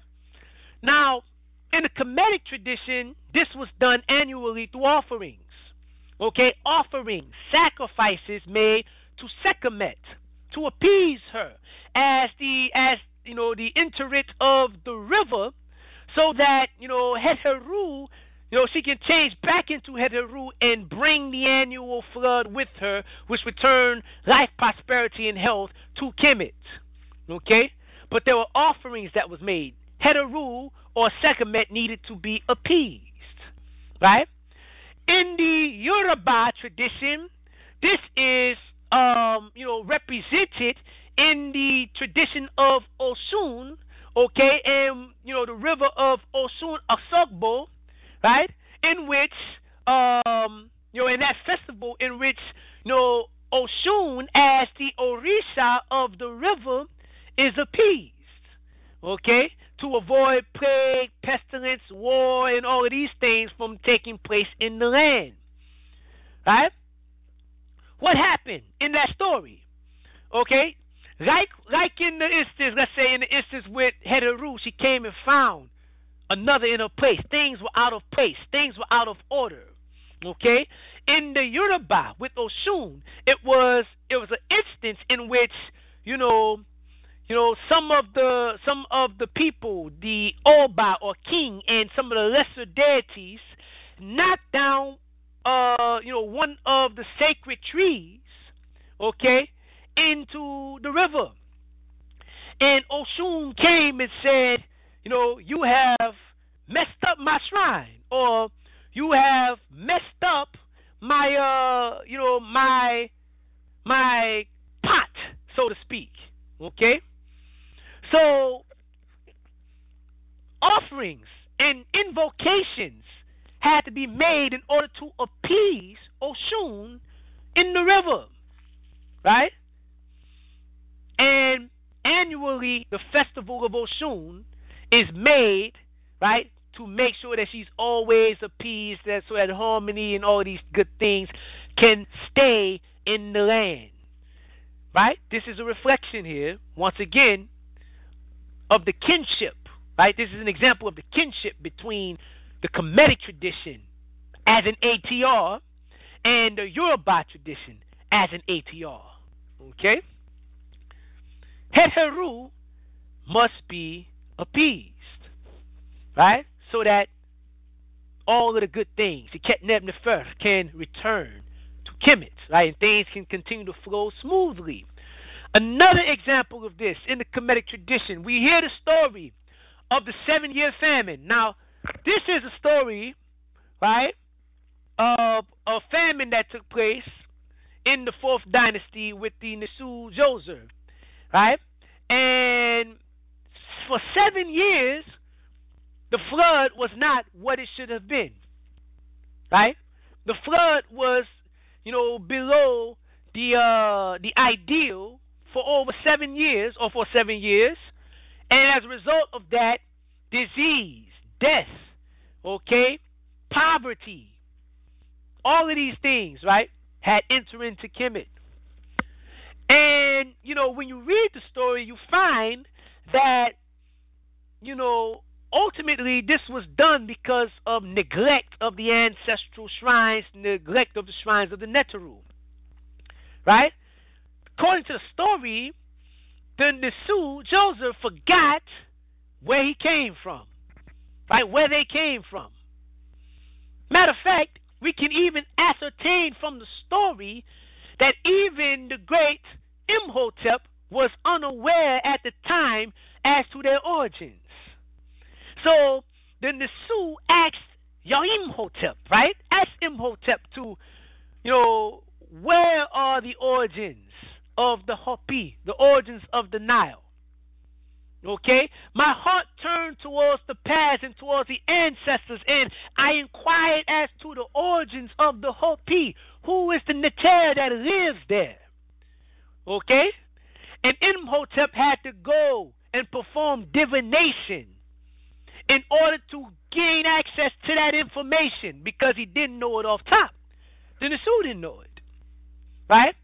Now, you find that the origins of the Nile, right, the birthplace of the Hapi, is also the ancestral land and origins of the Kemetic people. So, from this, we can understand that they had forgotten where they came, where they came from. Okay? And when Imhotep returned with the information, the Nisu made a journey there, right? Your Imhotep told the Nisu where it was. He told them who were the Neteru that lived there, right? Who had temples there. He told them what were the offerings that needed to be made. He gave them all of this information. And, you know, when he got there, the Nisu, when he got there, he found the temples in shambles. He found the shrines neglected. As a matter of fact, the story even says that the shrines in Kemet were desolate because of the state of things in Kemet. Right? When he got there to the birthplace of the Nile, he found the shrine of Khnum in the story in disarray, in shambles, totally neglected. So he went and he performed rituals in the shrine of Khnum, made offerings and sacrifices, right? And during the process, he went into a state either in which he was dreaming or in a state of, of trance in which Khnum appeared to him and told him why things were the things that, you know, the way that they were. I give you all of this thing. Look at the land. Look at all of the material that you have. All of this potential, yet the shrines are unkept. The temples are unfinished. Right? I am Khnum, your creator. I form your limbs and keep you united and joined to yourself. I keep you whole. But look at my shrine. Right? But since you have remembered me, since you have made these offerings and these sacrifices, I'm going to cause the Nile to bust forth for, uh, to bust forth for you. Gone are the days of lack and poverty and disease and death from the land. The people are going to return and they will embrace you. Okay? This is what Khnum promised the Nesubiti Djoser as a result of his offerings and his sacrifice. But the point here, family, is that ultimately there was a problem ancestral neglect, the neglect of the shrine, the forgetting of who we are, right? They forgot who they were, where they came from. That led to the land, Kemet, the nation, the people being in falling into the state and condition that they were in. Okay? And sacrifice needed to be made in order to turn things around. All right? So we have examples of this, right? Stories in the Kemetic tradition. The importance and role of sacrifice in turning things around for us, right? And why they're required. Okay, ultimately it's because we have not yet realized who we are Okay? There's some internal neglect. Okay? We haven't attained to the ritual purity. We have not yet offered ourselves to serve as pure vessels for the ancestors and for the divine. And that's why sacrifice and offerings need to be made. But this is the thing. With all of that being said, for the most part, most of us are not practitioners of ATR.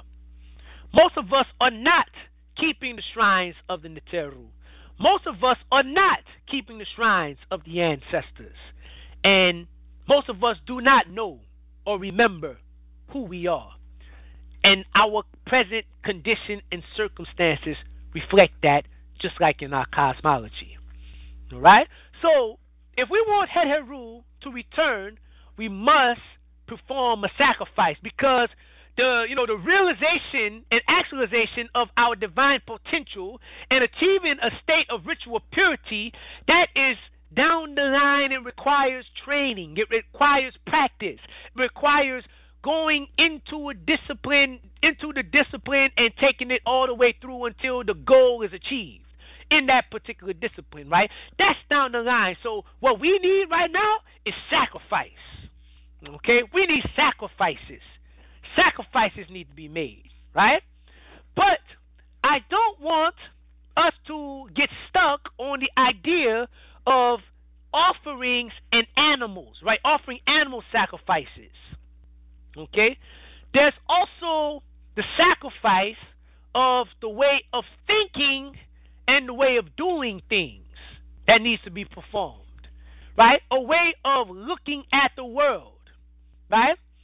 uh, we started off talking about routine, right? We talked. We started off talking about cycles and revolution, and how we keep saying we want revolution, but in actuality, what we want is change. Right? What we want is for a revolution to be broken. We want a cycle to be broken. We want a routine to be broken. You see? We want, you know, when you look at seven years of famine, you're talking about a, a cyclical condition, a condition that had come become perpetual. You see, and the Nesubiti wanted to break the cycle. All right, he wanted to change things. Okay, so we have to change things. We have to break the cycle. And, you know, we can't change things by continuing to do the same things that we've always done that have not worked for us. You know, we can't continue to do the same things and expect different results.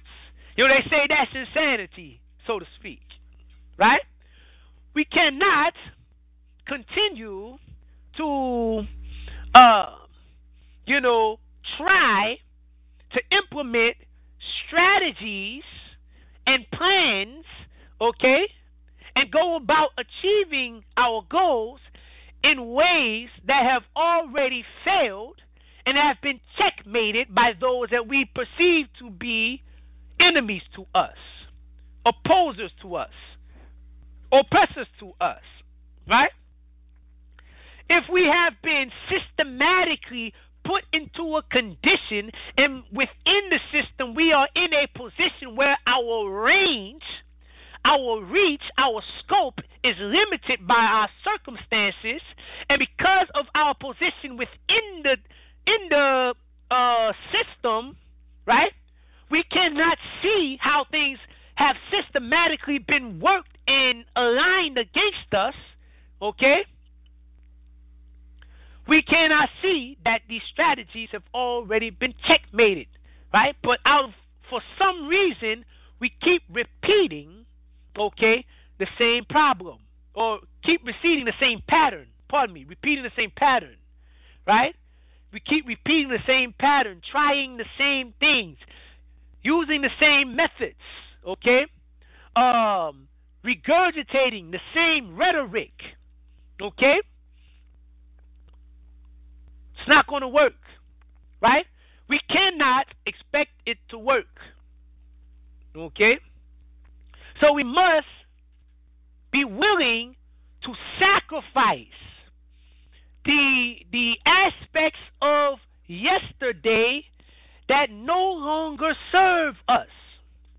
We must be willing to sacrifice and part with to throw away the old that is useless in order to make room for new ideas, new plans, new strategies, new ways of thinking and looking at our situation.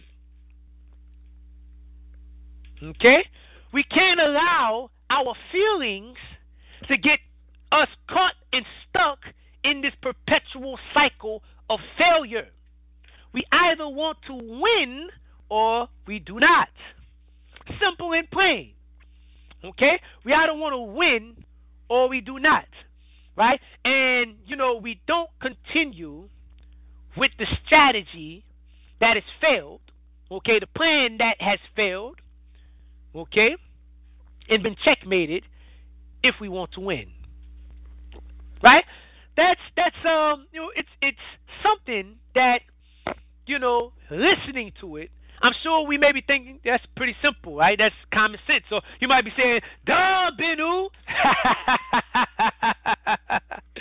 right? You might be saying, yo, tell us something we don't know. Duh, right? But even though it sounds simple, it's very, very difficult thing to do because we are creatures of habit. Okay? We're creatures of habit, of conditioning, right?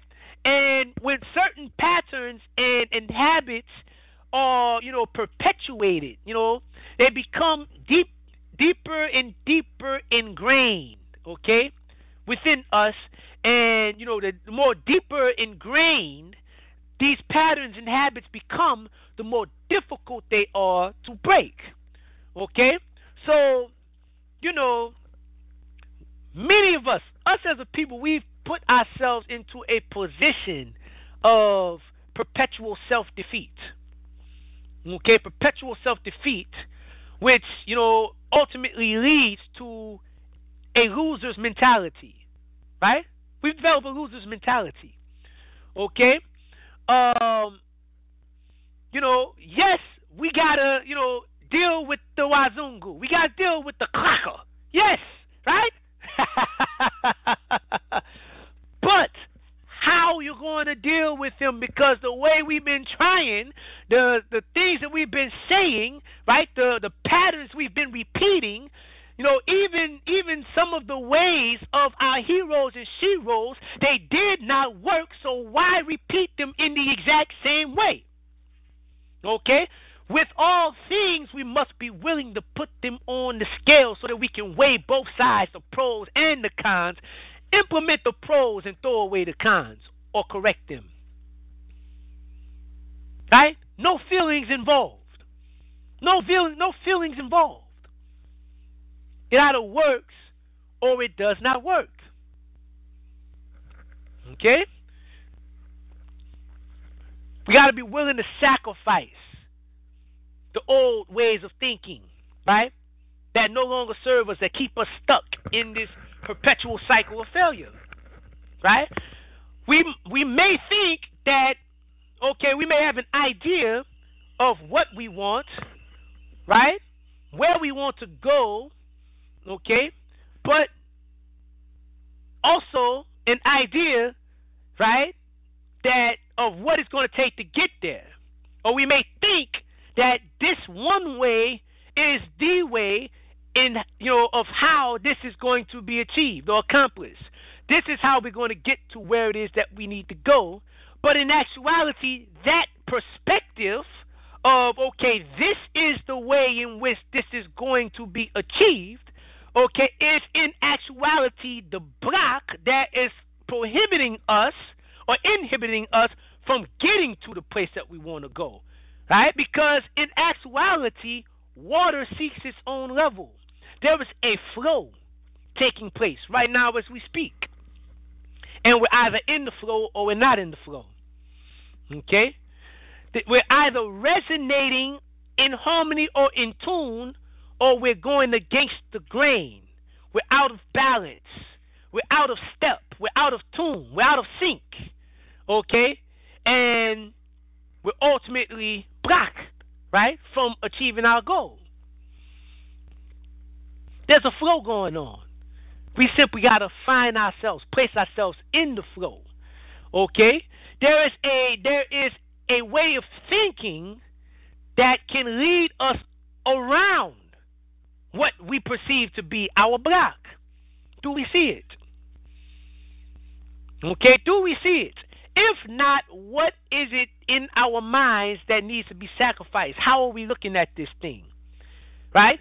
And if we think and be honest with ourselves, we may see that the way that we're looking at these things is the way that we've always been looking at these things.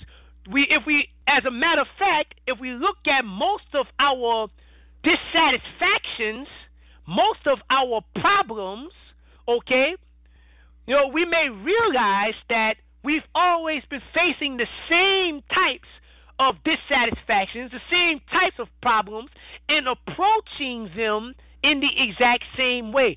Interpreting and approaching them and reacting to them in the exact same way that has not worked. Okay? And instead of, you know, thinking of a new way to approach it, right? We frown or complain or yeah, you know, we frown or we complain, right? Or we blame. Okay? Instead of thinking along the lines of solution. Right? Thinking along the lines of solution. Right? Because once again, water seeks its own level. Right? That's why you call, you know, you call a liquid, you know, something that has been form, you know, you know, in a formula, uh, you know, in a way you call a formula that's been put together in a systematic way, a solution. Right?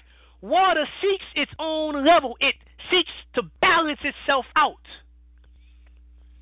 Right? It seeks solution. Okay? And the nature of the universe is likened to water. The essence of reality likened to water. Right? Heteru in her cycles, right, is associated with water in the river, right? Flow. Okay? The flow. Right? The flow. And we're either in the flow or not. Okay? We have to be willing to think in new ways, to feel in new ways, to do things that, you know, as it stands, our current thoughts and feelings on them may be contradictory, right? We may we may feel as though you know we're we're um you know we're sacrificing our you know what it is that we stand on or what what those that came before us stood on or whatever case may be. But trust me, the ancestors want to win. right? At the end of the day, we want to win. Okay? We want to win at the end of the day. So sometimes it takes sacrificing the old. Okay? Correcting the old. Trying something new. Thinking in new ways. Right? So that's number one. We got to be willing to think in new ways and part with the old ways of thinking. Okay? Approaching situations, interpreting situations. Okay? We have to be willing to dance. Okay? You gotta be willing to dance, to harmonize. Right? If this way is blocked, forget it. Go another way. Go another way. Don't stop. Don't get stuck. Right? Don't get stuck. Go another way. Go around. Turn around. Right? You know, you know, most of us that drive, we have GPS and if there's something in the way, traffic wise, the GPS will let you know and then it'll say rerouting. Right? okay, yes, the reroute may cause you to sacrifice some gas, may cause you to sacrifice some time, right? Okay? But what's 20 minutes late versus an hour late, two hours late, or you know, worst case scenario, the way is closed, so I'm just going to go home. We have to be more fluid. Okay? We have to be more fluid, family. All right. So that's one thing, right? We must also be willing to sacrifice the fear of letting go of what we know and grab hold to the courage to walk forward into the unknown. We have to be willing to sacrifice our need to control, right? Our preoccupiers with control, okay? And being willing to let go and let ourselves, you know, surrender to the flow and rhythm of the cosmos. Right? The rhythm of the Neteru. We have to be willing to to prostrate ourselves before the shrine of the ancestors and the Neteru and say, say, let me fall into the flow. Right? Let go of control. And when we do that, right, it's a scary thing. It's easier said than done, once again. Right? Because a lot of the things that we might be holding on to, a lot of the things that we might be holding dear to, right? A lot of the people that are with us that we might be holding on to. They've always been here, etc., so on. But they are the very things that need to be sacrificed or let go of in order to make room for the things that you are looking to come into your life. Okay? You could, right? We could be, we, right? And the people that we hold dear to, the things that we hold dear to, could be destined for two different stations in life. Okay? We could be moving potentially in two different directions, but because we won't let go, our journey is stagnated, right? And our potential is unfulfilled. Okay? We got to be willing to let go. Got to be willing to let go. You know, it's not necessarily that it's forever. It could be forever, right? But we got to be willing to let go. Otherwise, what's waiting on the threshold of the emergence of events, right? Ra cannot continue to move forward and rise in the east, emerge from the duat, from the spirit realm, your moment, right? Our moment cannot come forth from the horizon if the journey of Ra is blocked by yesterday. Okay, if Ra is stuck in yesterday, he cannot come forth today. So he must always keep moving forward, constantly renewing himself, embracing the new. All right, so you got to be willing to sacrifice the old, let go of relationships that no longer serve to your evolution. Right? Let it go so that you can move forward. Right? Let go of the lifestyle. This is another thing.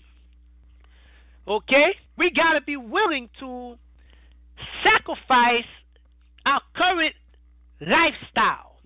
Uh, you know, especially if we're looking to take things to another level, and especially if we're looking to do it in our own way, right? We have to be willing to sac- make sacrifices to our ideals, and sometimes that sacrifice may be your lifestyle because lifestyle is just a fancy way of saying cycle, right?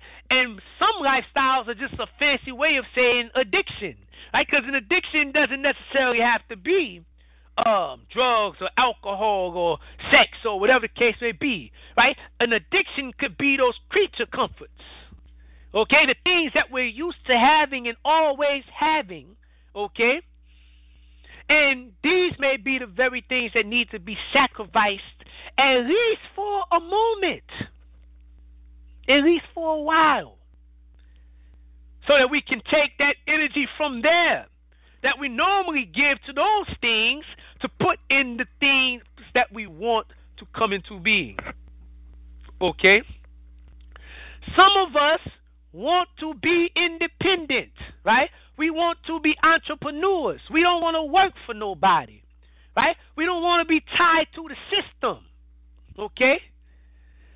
We have to be willing to walk away sometimes and walk out into the unknown, okay?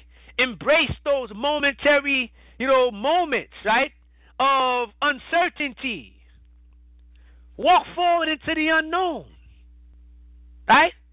Right? You know, you know, we we've limited ourselves to what we know, but the unknown is the infinite. Okay, that's why you know Amun, right, who is infinite, right? It said of him, Kim Rin F, right? Kim Rin F, unknown of name, right? Non Rek Iru F, none, no one knows his form. The unknown is the infinite. Okay? The unknown is the infinite. Even our potential is unknown. We say divine potential, right? But what what is that? What is the divine that it can be defined? It's infinite. Right? So even in walking forward into the divine mysteries of yourself, you have to be willing to part with what you know and reach for the infinite. Walk forward into the unknown.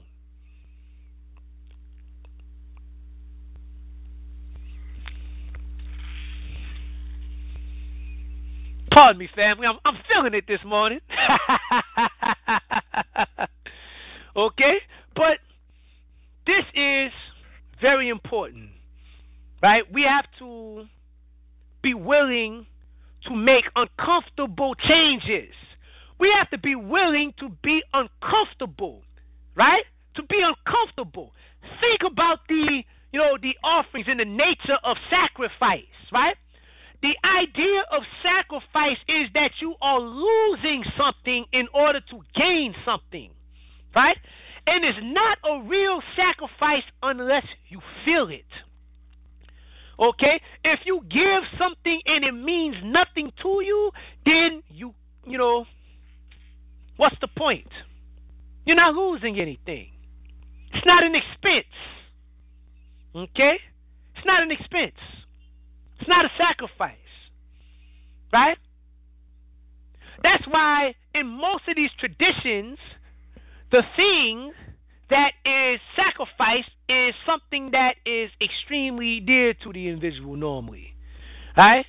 So, you know, for instance, there's a story in Ghana, right, amongst the Akan people, okay, in which the, you know, the chief, right, a chief, one of the one of the first chiefs, you know, was uh, you know, you know, they were offered as a sacrifice as a child. Okay? Not in actuality, though. But it was presented to the family, okay, that a child needed to be offered as a sacrifice in order for, you know, the community and everything to be successful, etc. so on, right? So, you know, one lady said, okay, here's here's my son. And the priest, right, took the child with them and made the child the chief. Okay? That's, you know, you know, that's something that you see is a common motif in, in many traditions, right? Like we talk about Heru, the son of Osiris, ultimately the sacrifice, right? Even in the biblical case, right, it's the child, right, that is offered, okay?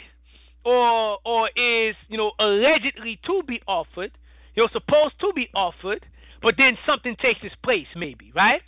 But um, you know, this is this is representing the fact that if it is not something dear to you and then ultimately your life in some kind of way, right? When we're sacrificing our ways of thinking that have become habitual, our ways of doing things, our lifestyle, our comfort. Right? When we sacrifice these things, these these are examples of sacrificing our lives. Okay?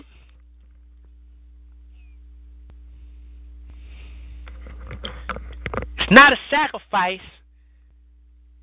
if we don't feel it. We got to be willing to be uncomfortable for a moment. Okay? Right? We got to be willing to be uncomfortable for a moment. We want to build a nation, right? We got to be willing to build it from scratch unless we can take it and win. Once again, you know, your brother, I don't engage in exercises in futility. Okay? So whatever we do, it must be something, you know, done in a way and something that will ultimately lead us to win. We can't be spooky, right? You know, even though we're dealing with spiritual science, we cannot be spooky because ultimately we're still dealing with science. So mathematically, it has to make sense. Okay? Some kind of way. Even if we're talking higher math, it has to reason out. Got to add up. You know what I mean? So you want to build a nation, you you know, you got to be willing to build it from scratch. And if you're to build from scratch, you're talking about sacrifice. You're talking about discomfort. You're talking about hard work. It's not a sacrifice unless you feel it.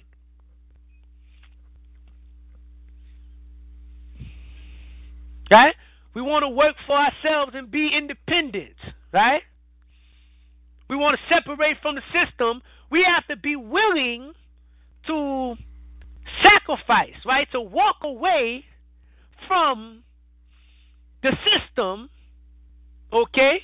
And invest as much time as we've invested into the Wazungu system, into the system that we're constructing for ourselves, into the goal that we've set for ourselves. If we cannot invest as much or more time, energy, aka life, into what it is that we want for ourselves as we've done for our oppressors, ultimately we are not willing to do what it takes or make the necessary sacrifices that need to be made in order to, to achieve our goals.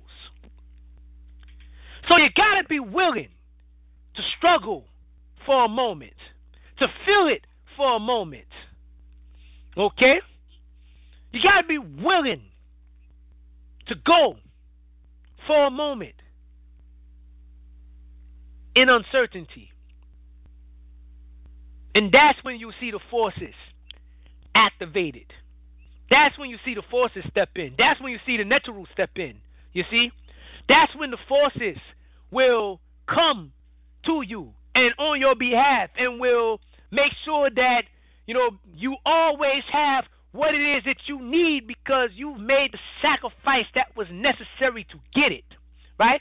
You've aligned yourself in the flow. You've removed the blockages. Okay?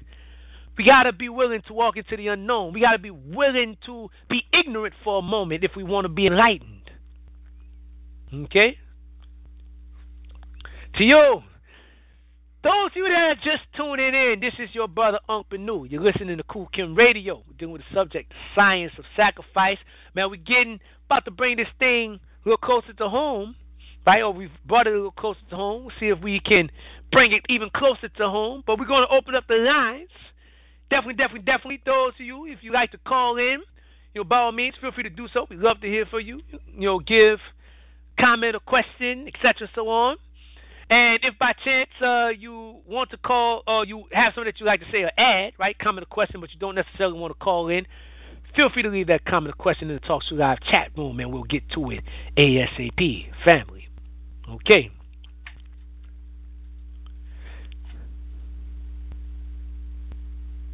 Hetepu, Marina Turd, are you there?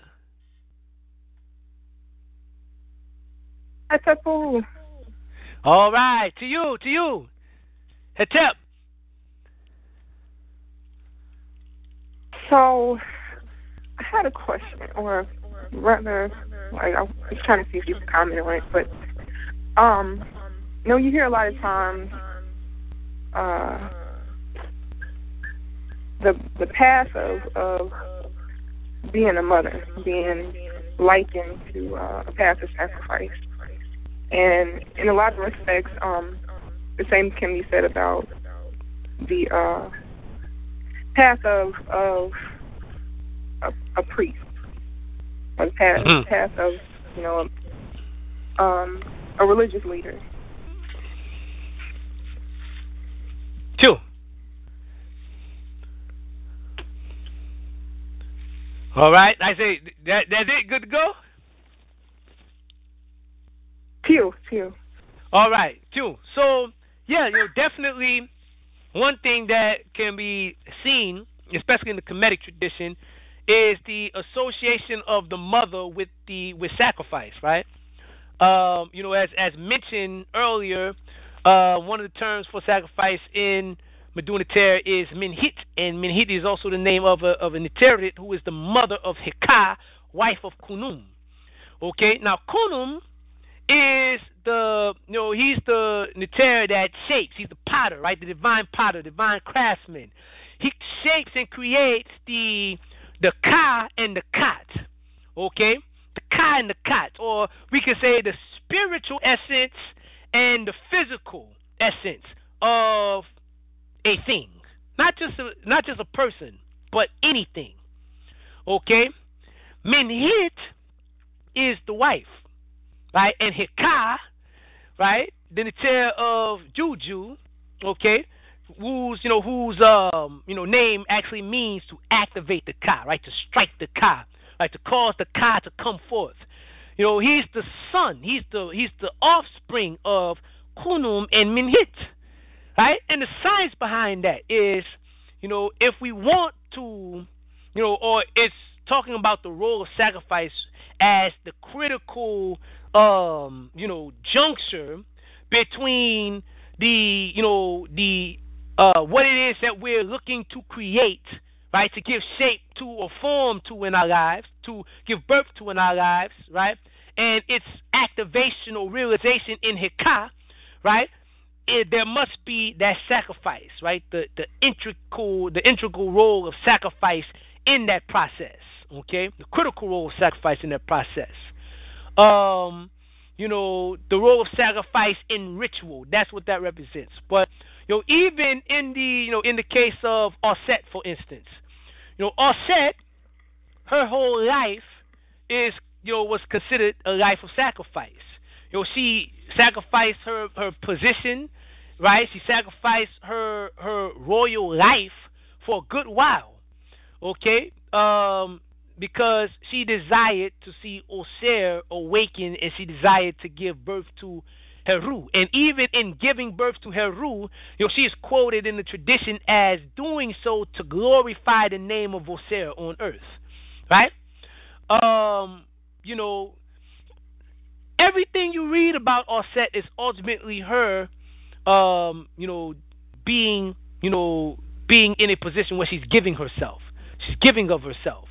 Right? She could have still been queen after Oser died because, you know, Sutesh wanted to marry her in order to uh, you know, legitimize his rule. She refused. Right? She refused. She left. And, you know, lived in exile, right? As a nomad. Right? So we're talking about a queen living as an exile, as a refugee, so to speak. Okay? Um, so you see the sacrifice there. You see the sacrifice um, just in general as it relates to motherhood and you know how the bulk of you know genetic genetic material right that you know comes to shape the child okay comes from the mother right the blood right the physical angst and the and the agony and the pain and you know the toll that it takes on the the body of the mother right? Is a sacrifice. The burden of carrying the child until she cannot carry it no more right? And birth happens okay? This is this is another example of the sacrifice of the mother. And then even beyond that right? The giving of her milk right? The sacrifice of time and sleep okay, to to feed this this life of yourself. Okay? To feed the life, right, this life of yourself, to give of yourself so that this life can live by you giving of your life. That's what we're talking about here, right? So absolutely, um, you know, the sacrifice is always present. I mean, even in conception, there's there's the giving of the egg, there's the giving of the seed, right? Um, there's always an act of giving, but definitely in the Kemetic tradition, um, you know, the mother is associated with the idea of sacrifice. Okay, that that kind of answer your question. Oh, you know, that comment, you know, that that was what you uh, you know, what you needed. to you, to you. All right, Um, you. I had another question. I'm trying to remember. it.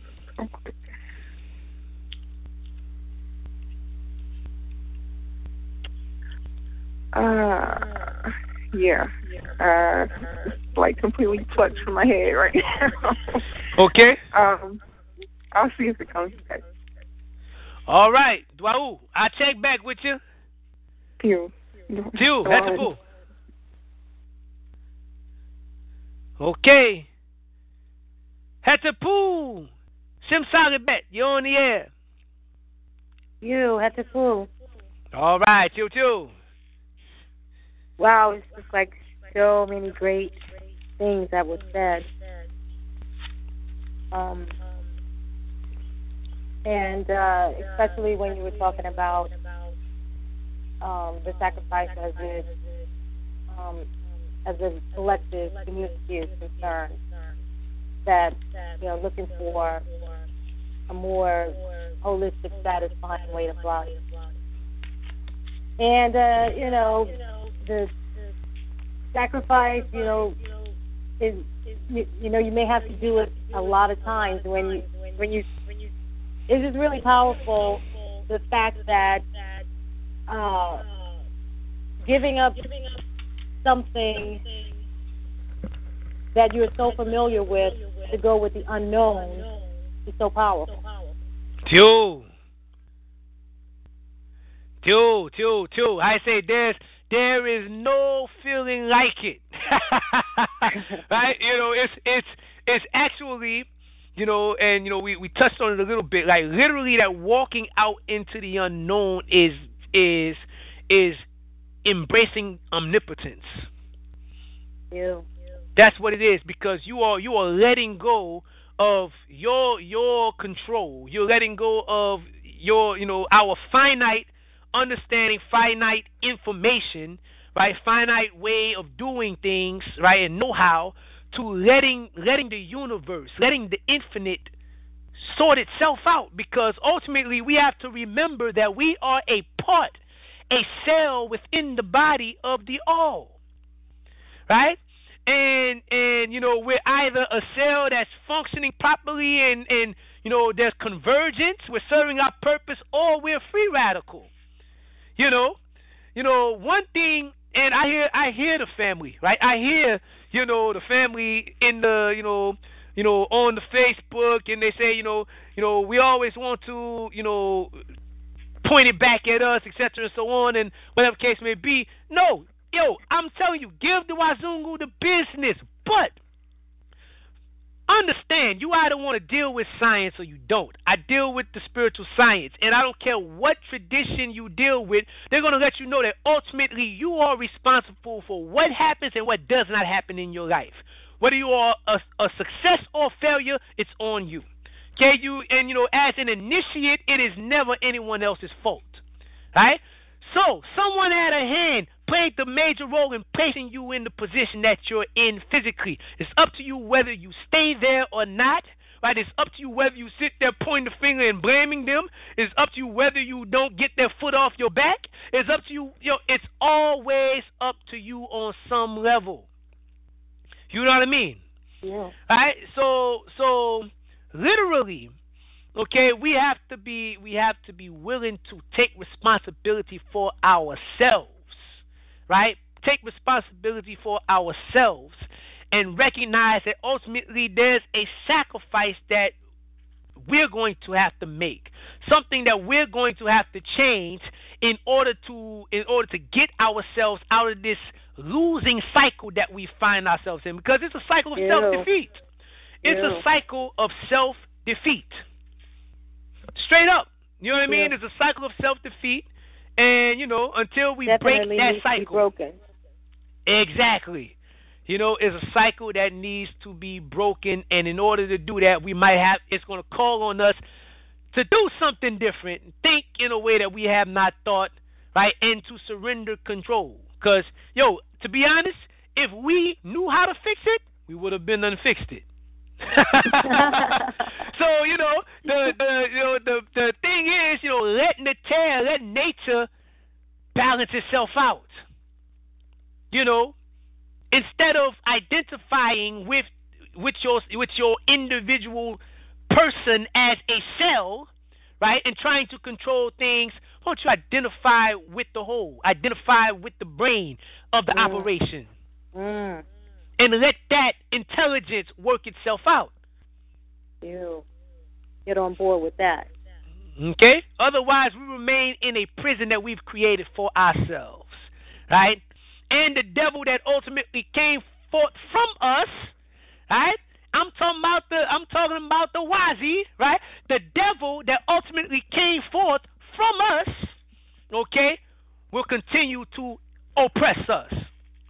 As long as we're not being the divine being that we're supposed to be. Straight up Yeah. and down, I don't care how you like it or not. That's not for you, but I'm talking about those listening. Yeah. Yeah. All right, two two. I, I'm sorry. I, I know I went on one right there. I'm sorry, but uh, you any you have any any other questions or comments? No, no. That's cool. All right, to you, Dwau. Excellent, excellent. I check back with you before we get up out of here. Yeah. All right, to you. What's up? What's up? I take back with you before we get up out of here. Okay. Head to Pool, Arizona. You're on the air.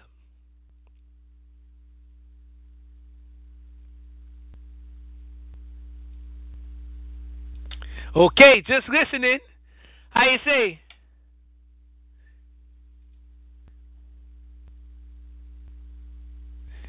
To you, got a troll in the building. All right, so, yo, you know, I, like I said, I, I don't care, you know, who likes it, who does not like it. You know, you either you either gonna sit in the in the you know the quote unquote God circle or you're not. Right? You know, it's it's it's and it's up to you. I mean, and it's up to you. Yo, whether or not you wanna be a loser or winner. But once again, right? You know, it's going to take us doing things in a in a different way, and ultimately, it all boils down to whether or not we are willing to sacrifice our ego or not. Are we willing to sacrifice our egos? Right? Put our egos on the back burner for a second, huh? You know what I mean? That's all. That's, that's all, fam. That's all, family. That's all we're talking about, right?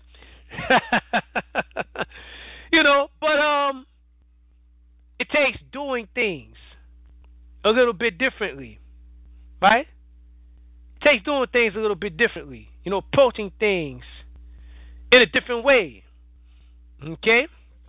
You know, and being willing to part with what we've grown accustomed to, who we've grown accustomed to, who we've grown accustomed to being and identifying ourselves as. You know, how we've, how, you know, the way that we see ourselves. We got to sacrifice all these things because ultimately we are we are the progenitors of our lives. We are the creators of our lives. That's the Kemetic tradition. I don't care, you know, I can't speak for other traditions, right? But that's the Kemetic tradition. You are the creator of your life. Okay? You chart the course of your destiny. Destiny. You are the progenitor of the cycles of death and rebirth, the comings and goings of Ra. You are. We are. No one else. Okay? No one else. All right. So those of you that are just tuning in, okay, wait a minute before, before we get there. I see Hetepu. Is that the brother Equanif?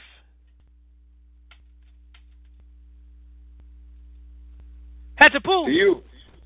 All right. To you too. To you. To you. To you. Duau. Uh. I, I I can't help. I just wanted to ask the question, eh, even as it relates to um, looking at the uh, the sacrificial part and looking at that as being um, a feminine a feminine principle, correct? Say it again. The very the, last the, part. sacri- the the sacrificial aspect. We we do look at look at the mother uh, when we look at the ultimate divine sacrifice, correct?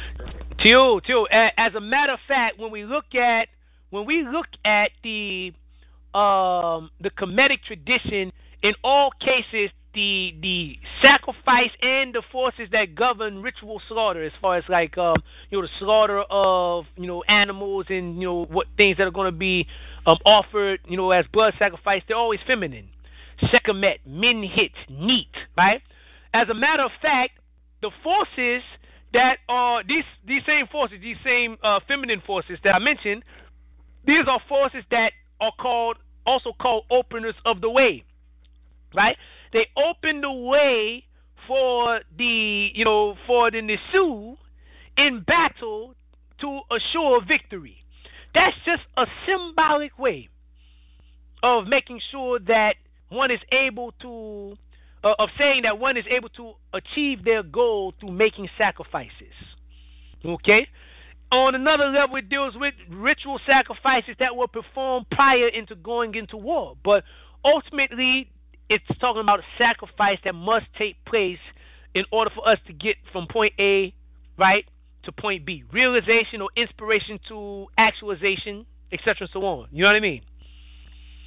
So so um yeah, the maternal principle is, you know, identified with or you know also associated with the idea of sacrifice. Definitely in the case of Osset and her story, um, you know, you do have let's say, you know, one instance, right? One instance in you know, where masculine force, you know, may be identified with um you know, masculine force is identified with an act of sacrifice. You know, so in the case of Osir, you know, for instance, it said that life springs up to us from Osir's loss of it. Okay?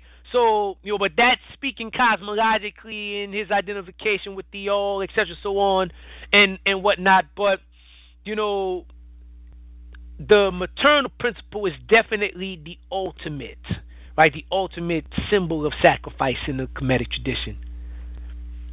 Should be common And- sense, I think. and, and, and, and, I guess that is like you said, and and looking at the masculine part of, of that, uh, you know, because even looking on a lower level, and when um like I like I a lot of people might know me for bringing up the pimp analogy, but how a lot of women basically give themselves up or sacrifice themselves up for the order of the law of that man. Um, even as it relates to you know, the other side. Uh, and I guess the more that we have that thing inner working inside our African culture and our African spirituality, indeed, that is, you know, the relationship between the Ka and the Ba, even as you uh, have explained how the Ka is the feminine aspect and how the Ba is the, you know, the fatherly aspect. And as that relates to the mother basically seeking and carrying out uh, the will um, of, of the father. Um, So, Dwau, Dwau. But uh, I got I got my I got my little uh my oldest princess listening, and come here.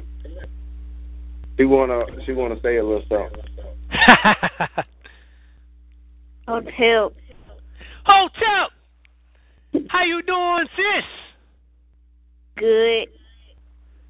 Good, good, good. Hey, I'm happy to have you with us, and, and thank you for for the greetings. Definitely, definitely. You know what I mean? You're welcome. All right. All right, brother. All right, good show, man. Um, I'm enjoying everything, man. So we're gonna be listening, brother. What's up? All right. Two, two. All right, brother. Dwau. Head to Dwau. What's up? Okay, okay. Shout out to the Zessim Yaku crew in the building. Definitely, definitely, definitely. Um, see, we got some comments. You know, from the Zessim Yaku crew, they say, gotta take responsibility and let my art be, as if we can't let my art be anyway. Right? I mean, you know, yo, my art, my art's gonna be. Question is, are we gonna be my art? and get our hands out of the way. So, like literally, there is a flow, and we got our hands in the in the way of it most of the time, right? But um, yeah, you know, definitely, definitely, definitely on point. You know what I mean? On point, on point. Um, another question. This was from Sim Salibet. He said, "What happens when the system slash survival impedes on our flow? How do we handle fear as we walk into the unknown?" Well, you know, there's definitely, you know, if we're talking about, um, you know, we're talking about the, you know, specific traditions. You know, there's forces that you work with that you know can assist you in letting go. Right? There's a few forces in in the Kemetic tradition. Um, you know, Sukari, for instance, that's that's a real good one. Um, Heteru is another real good one, right? Uh, specifically Heteru the you know uh, Net Yiba, right? Heteru Net Yiba. Um, Heteru the Lady of Dance, right? Allowing us to dance with life instead of wrestling with it. You know, that's a that's another good one.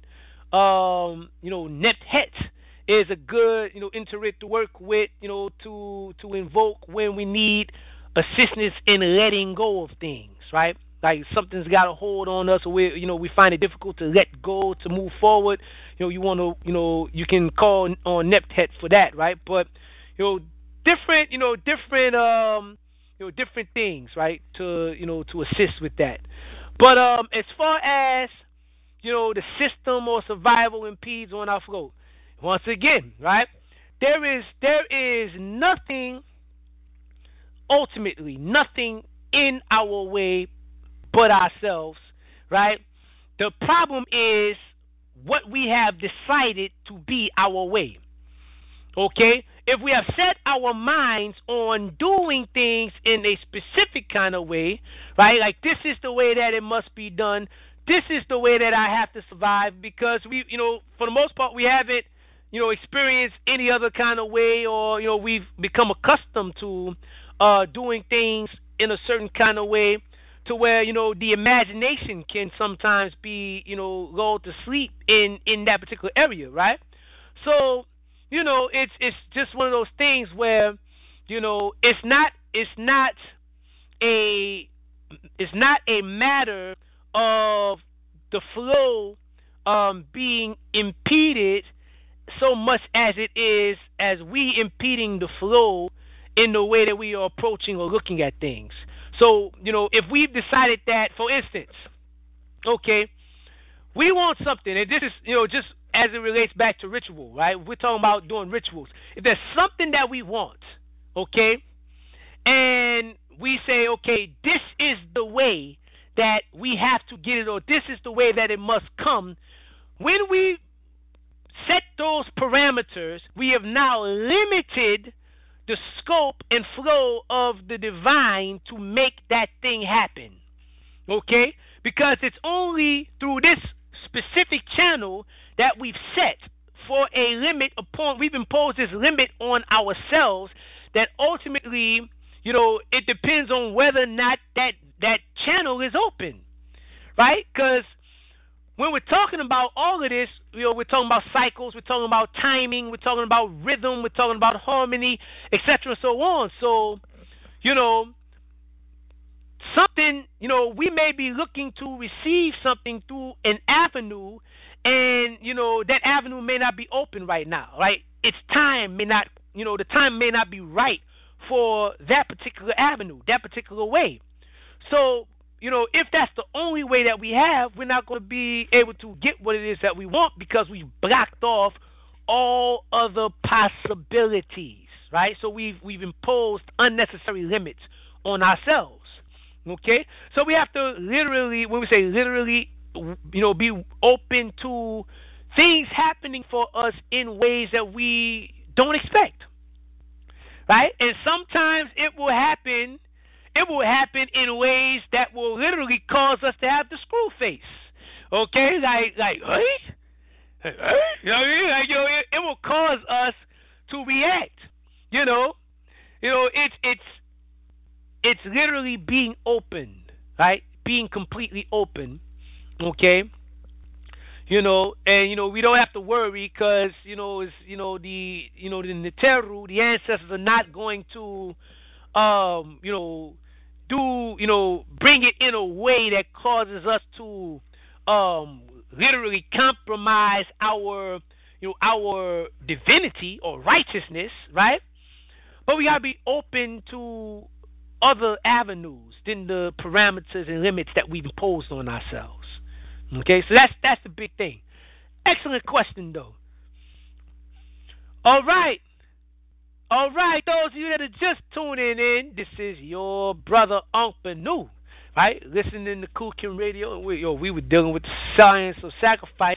Don't think we're going to be too much longer on here. You know, we're getting ready to wrap it up. I know the families getting ready to to watch the bowl and everything. You know, some of some of us are watching the bowl, and you know, everyone that's that's listening in and on the line, I want to thank you for tuning in. You know, um, and and adding on and you know not allowing you know the the bull to to you know keep you away from the fam. So you know definitely definitely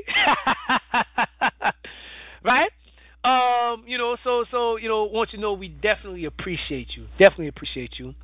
Um, yeah, you know, man, you know, it's it's all about winning, right? It's all about winning. That's what this is about, right? It's about the most efficient and effective ways, and you know, the spirit moves, right? The spirit finds those ways, right? Water seeks its own level. It it's you know it takes the path of least resistance and it seeks to collect itself, right? That's what it's about. Okay, you know, and you know we get stuck in in patterns of losing because our ego won't allow us to break the pattern. Our egos won't allow us to um, you know, break the cycles because, you know, to be honest with you, we've created these personas. We've created you know, we've created or turned ourselves into cartoon characters, right? We we have become cartoon characters, and you know, if we if we fall out of the character that we've created, that people have grown accustomed to seeing us as, right? You know, and you know, we feel as though, um, you know, things won't work out for us, or you know, they'll begin to judge us harshly, and they might. But once again, do you want to win or not? Because you know these very same people that we're worried about may be the people that we literally have to leave behind. Simple and plain, right? It's either adding on or it's not. You know, so you know, you know that's the difference between being a troll and being, you know, being a part of the family and building. You're either adding on or you're not. All right, so um, this is you know, this is what we're talking about here. You know, trolls become sacrifices. and ultimately, anything that is not adding on to what it is that we're trying to do has become a troll, right? It's a troll that won't allow us to cross the bridge. Okay, so um, you know that is that is what we're that's what we're looking at here. Okay, we have to be willing to make those sacrifices right? We didn't we didn't get too much into the um you know the ritual sacrifice today, right? As far as the you know the actual science of sacrifice, but you know ultimately I hope that it's clear that you know ultimately those sacrifices, you know we can say this, ritual sacrifices, right? Blood sacrifices, because they take your place, right?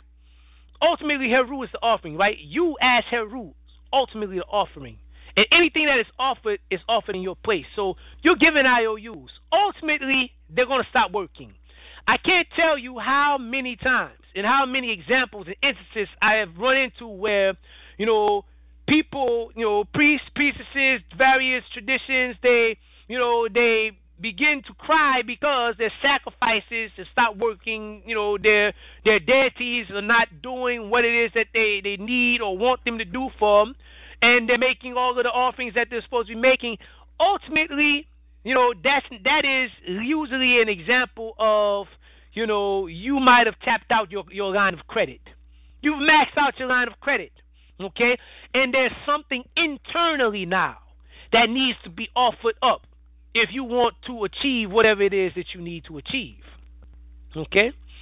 Something internal that needs to be needs to be established. You need to bring ma'at to the situation. So, you know, as it was said, the Neter loves purity more than millions of offerings.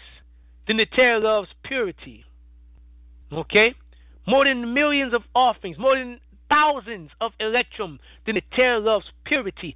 And this is also why, you know, you can find the the priests and priestesses offering ma'at, like actual, you know, the, the Neteret ma'at is seated in the palm of their hands. Okay? Seated in the palm of their hands, and they're offering ma'at to the Neteru. And that's why ma'at is called the food of Ra. Okay? Ultimately, ma'at, purity, is what must be offered. Okay? And once ma'at is there, purity is there, you know, you may not have to offer that animal. You know, just something to something to think about. Right? But as it stands right here, right now, today, we as a people, we have to begin to make some sacrifices. And they're not going to be easy, right? They're not going to be comfortable. But if we want to get where it is that we need to go, we're going to have to be willing to part with them. Okay? All right. Before we get up out of here, definitely, definitely, I want to, um, you know, let some things be known, make some sacri- uh, make some announcements. Pardon me. We got a lot of things going on this year. Definitely, definitely. Um, first and foremost, the the music, right? The music that you hear at the top of every show. That's a good brother, Tahir RBG, right? And um, you know his music, what you heard and more, is available um, at tahir.bandcamp.com. That's T A H I R dot B A N D C A M P dot com. Tahir.bandcamp.com. Okay? So, you know, definitely get over there and support our good brother. Um, also, you know, we have um, you know some products that are released, some businesses, you know, Heninsu, repatriation businesses that are open. So um, definitely shout out to Simsali Bed and Dezign Kulcha. Okay, you check out um, you know Dezign Kulcha, the the apparel and and and the you know you know the different products, you know men's clothing, women clothing, children, babies, right? Um, bed sheets, towels, all kinds of things, and you know a lot of more things to come. You check all of those things out. Beautiful products, um, African products, right? Check those out at Dezign Kulcha, D E Z I G N K U L C H A, right? DezignKulcha.com. Okay, dezignkulcha.com. Get over there, check it out, support the family, all right? Um, right? Uh, Poofy Organics for your for your natural products. You can find that on Facebook. Okay, um, Sister CL Larry, shout out, right? Dezign Kulcha, um, pardon me, Poofy Organics, P O O F Y Organics. Okay, type it in the Facebook or put it into Google, and you should be able to see. Uh, you know, you know, she should come up, and her products and everything should come up, right? Definitely, definitely. Okay, get your natural products, your health products, your hygiene products, etc., so on from the fam. Okay. Um, the Black Biblos, right, is here. Many of the family got it. There's a few more books available. You definitely want to get your hands on it before we're out of them. But, you know, I did hear from the brother that eventually, don't know when, but eventually there will be a second running. So, you know, but it is recommended recommended that you get your you get your hands on the Black Biblos. It is available. You can find the Black Biblos at heninsu.com in, in the marketplace, right? Um, so, you know, if you haven't already, visit heninsu.com. That's H E N E N S U.com. www.heninsu.com, right? And visit the marketplace to check out, you know, the Black Biblos and, you know, many of our other products are available in the marketplace, all right? Um, now, right? Many of you know, and if you don't, about to let you know, we also have coming up um, the Khu Khem Kemet Tour, right? The Khu Khem Kemet Tour exploring the Kemetic tradition in its African context. Okay? This is this is a tour to Kemet that we're doing in September. Okay? September the 3rd through the 13th, we're going to be taking a group to Kemet to visit our ancestral sacred land and our sacred sites, right? So, um, you know, it's definitely the trip and the experience of a lifetime or two. okay? And, uh, you know, you can uh, get information on the tour um, also at heninsu.com. Right, you get over there in the marketplace. Right, you can get more information and you can see the itinerary and everything that's included. Um, we have packages that include everything, including international airfare. Okay, and then we have packages that exclude the um, the airfare for those that are coming from Africa or coming from Europe or whatever the case may be. So, um, if you're interested in making that trip, okay, definitely by all means check out the check out the website so that you can get more information, or you can contact me at heninsu at gmail.com, H E N E N S U at gmail.com. Right? Send send a uh, email, you know, and I'll make sure that you get the the information. All right. Um. Okay. Yeah. I think I think that's about it, family. So um. You know, I want to thank everyone, you know, once again, you know, for tuning in. Okay, and uh, you know, definitely, definitely, definitely want you to know your presence. It's not taken for granted. You all appreciate it, right? Um, you know, definitely feel the positive vibes and the love that you give off, and want you to know that you know I'm, I want to reciprocate it to you. And this is you know one of the ways that I do so by doing this show. So you know, you know, want to thank you definitely. Um, you know, we're gonna be back, right? We'll say next week, right? We're gonna be back next week. Um, you know, and you're gonna pick up where from where we left off. Uh, more than likely get deeper into the the science of the offerings and sacrifices. Um, some of the specific things that are offered and sacrificed and why, and um, yeah, you know, going to take it take it from there. You know, but I want to will everyone a Netchem a Netchem evening. You know, whatever it is that you're doing. If you're watching the bowl, definitely enjoy it. Enjoy it. You know what I mean? I, I think most of the fam is is rooting for um, Seattle and and specifically for the for the brother um, Marshawn Lynch, right? So so you know, definitely, definitely, definitely, I want everyone to be safe enjoy your your evening. Have a good time, family. Right? Have a blissful evening, and we'll be back next week with more Khu Khem. All right. So until next time, family. Sinebti. Be well. Head to pool.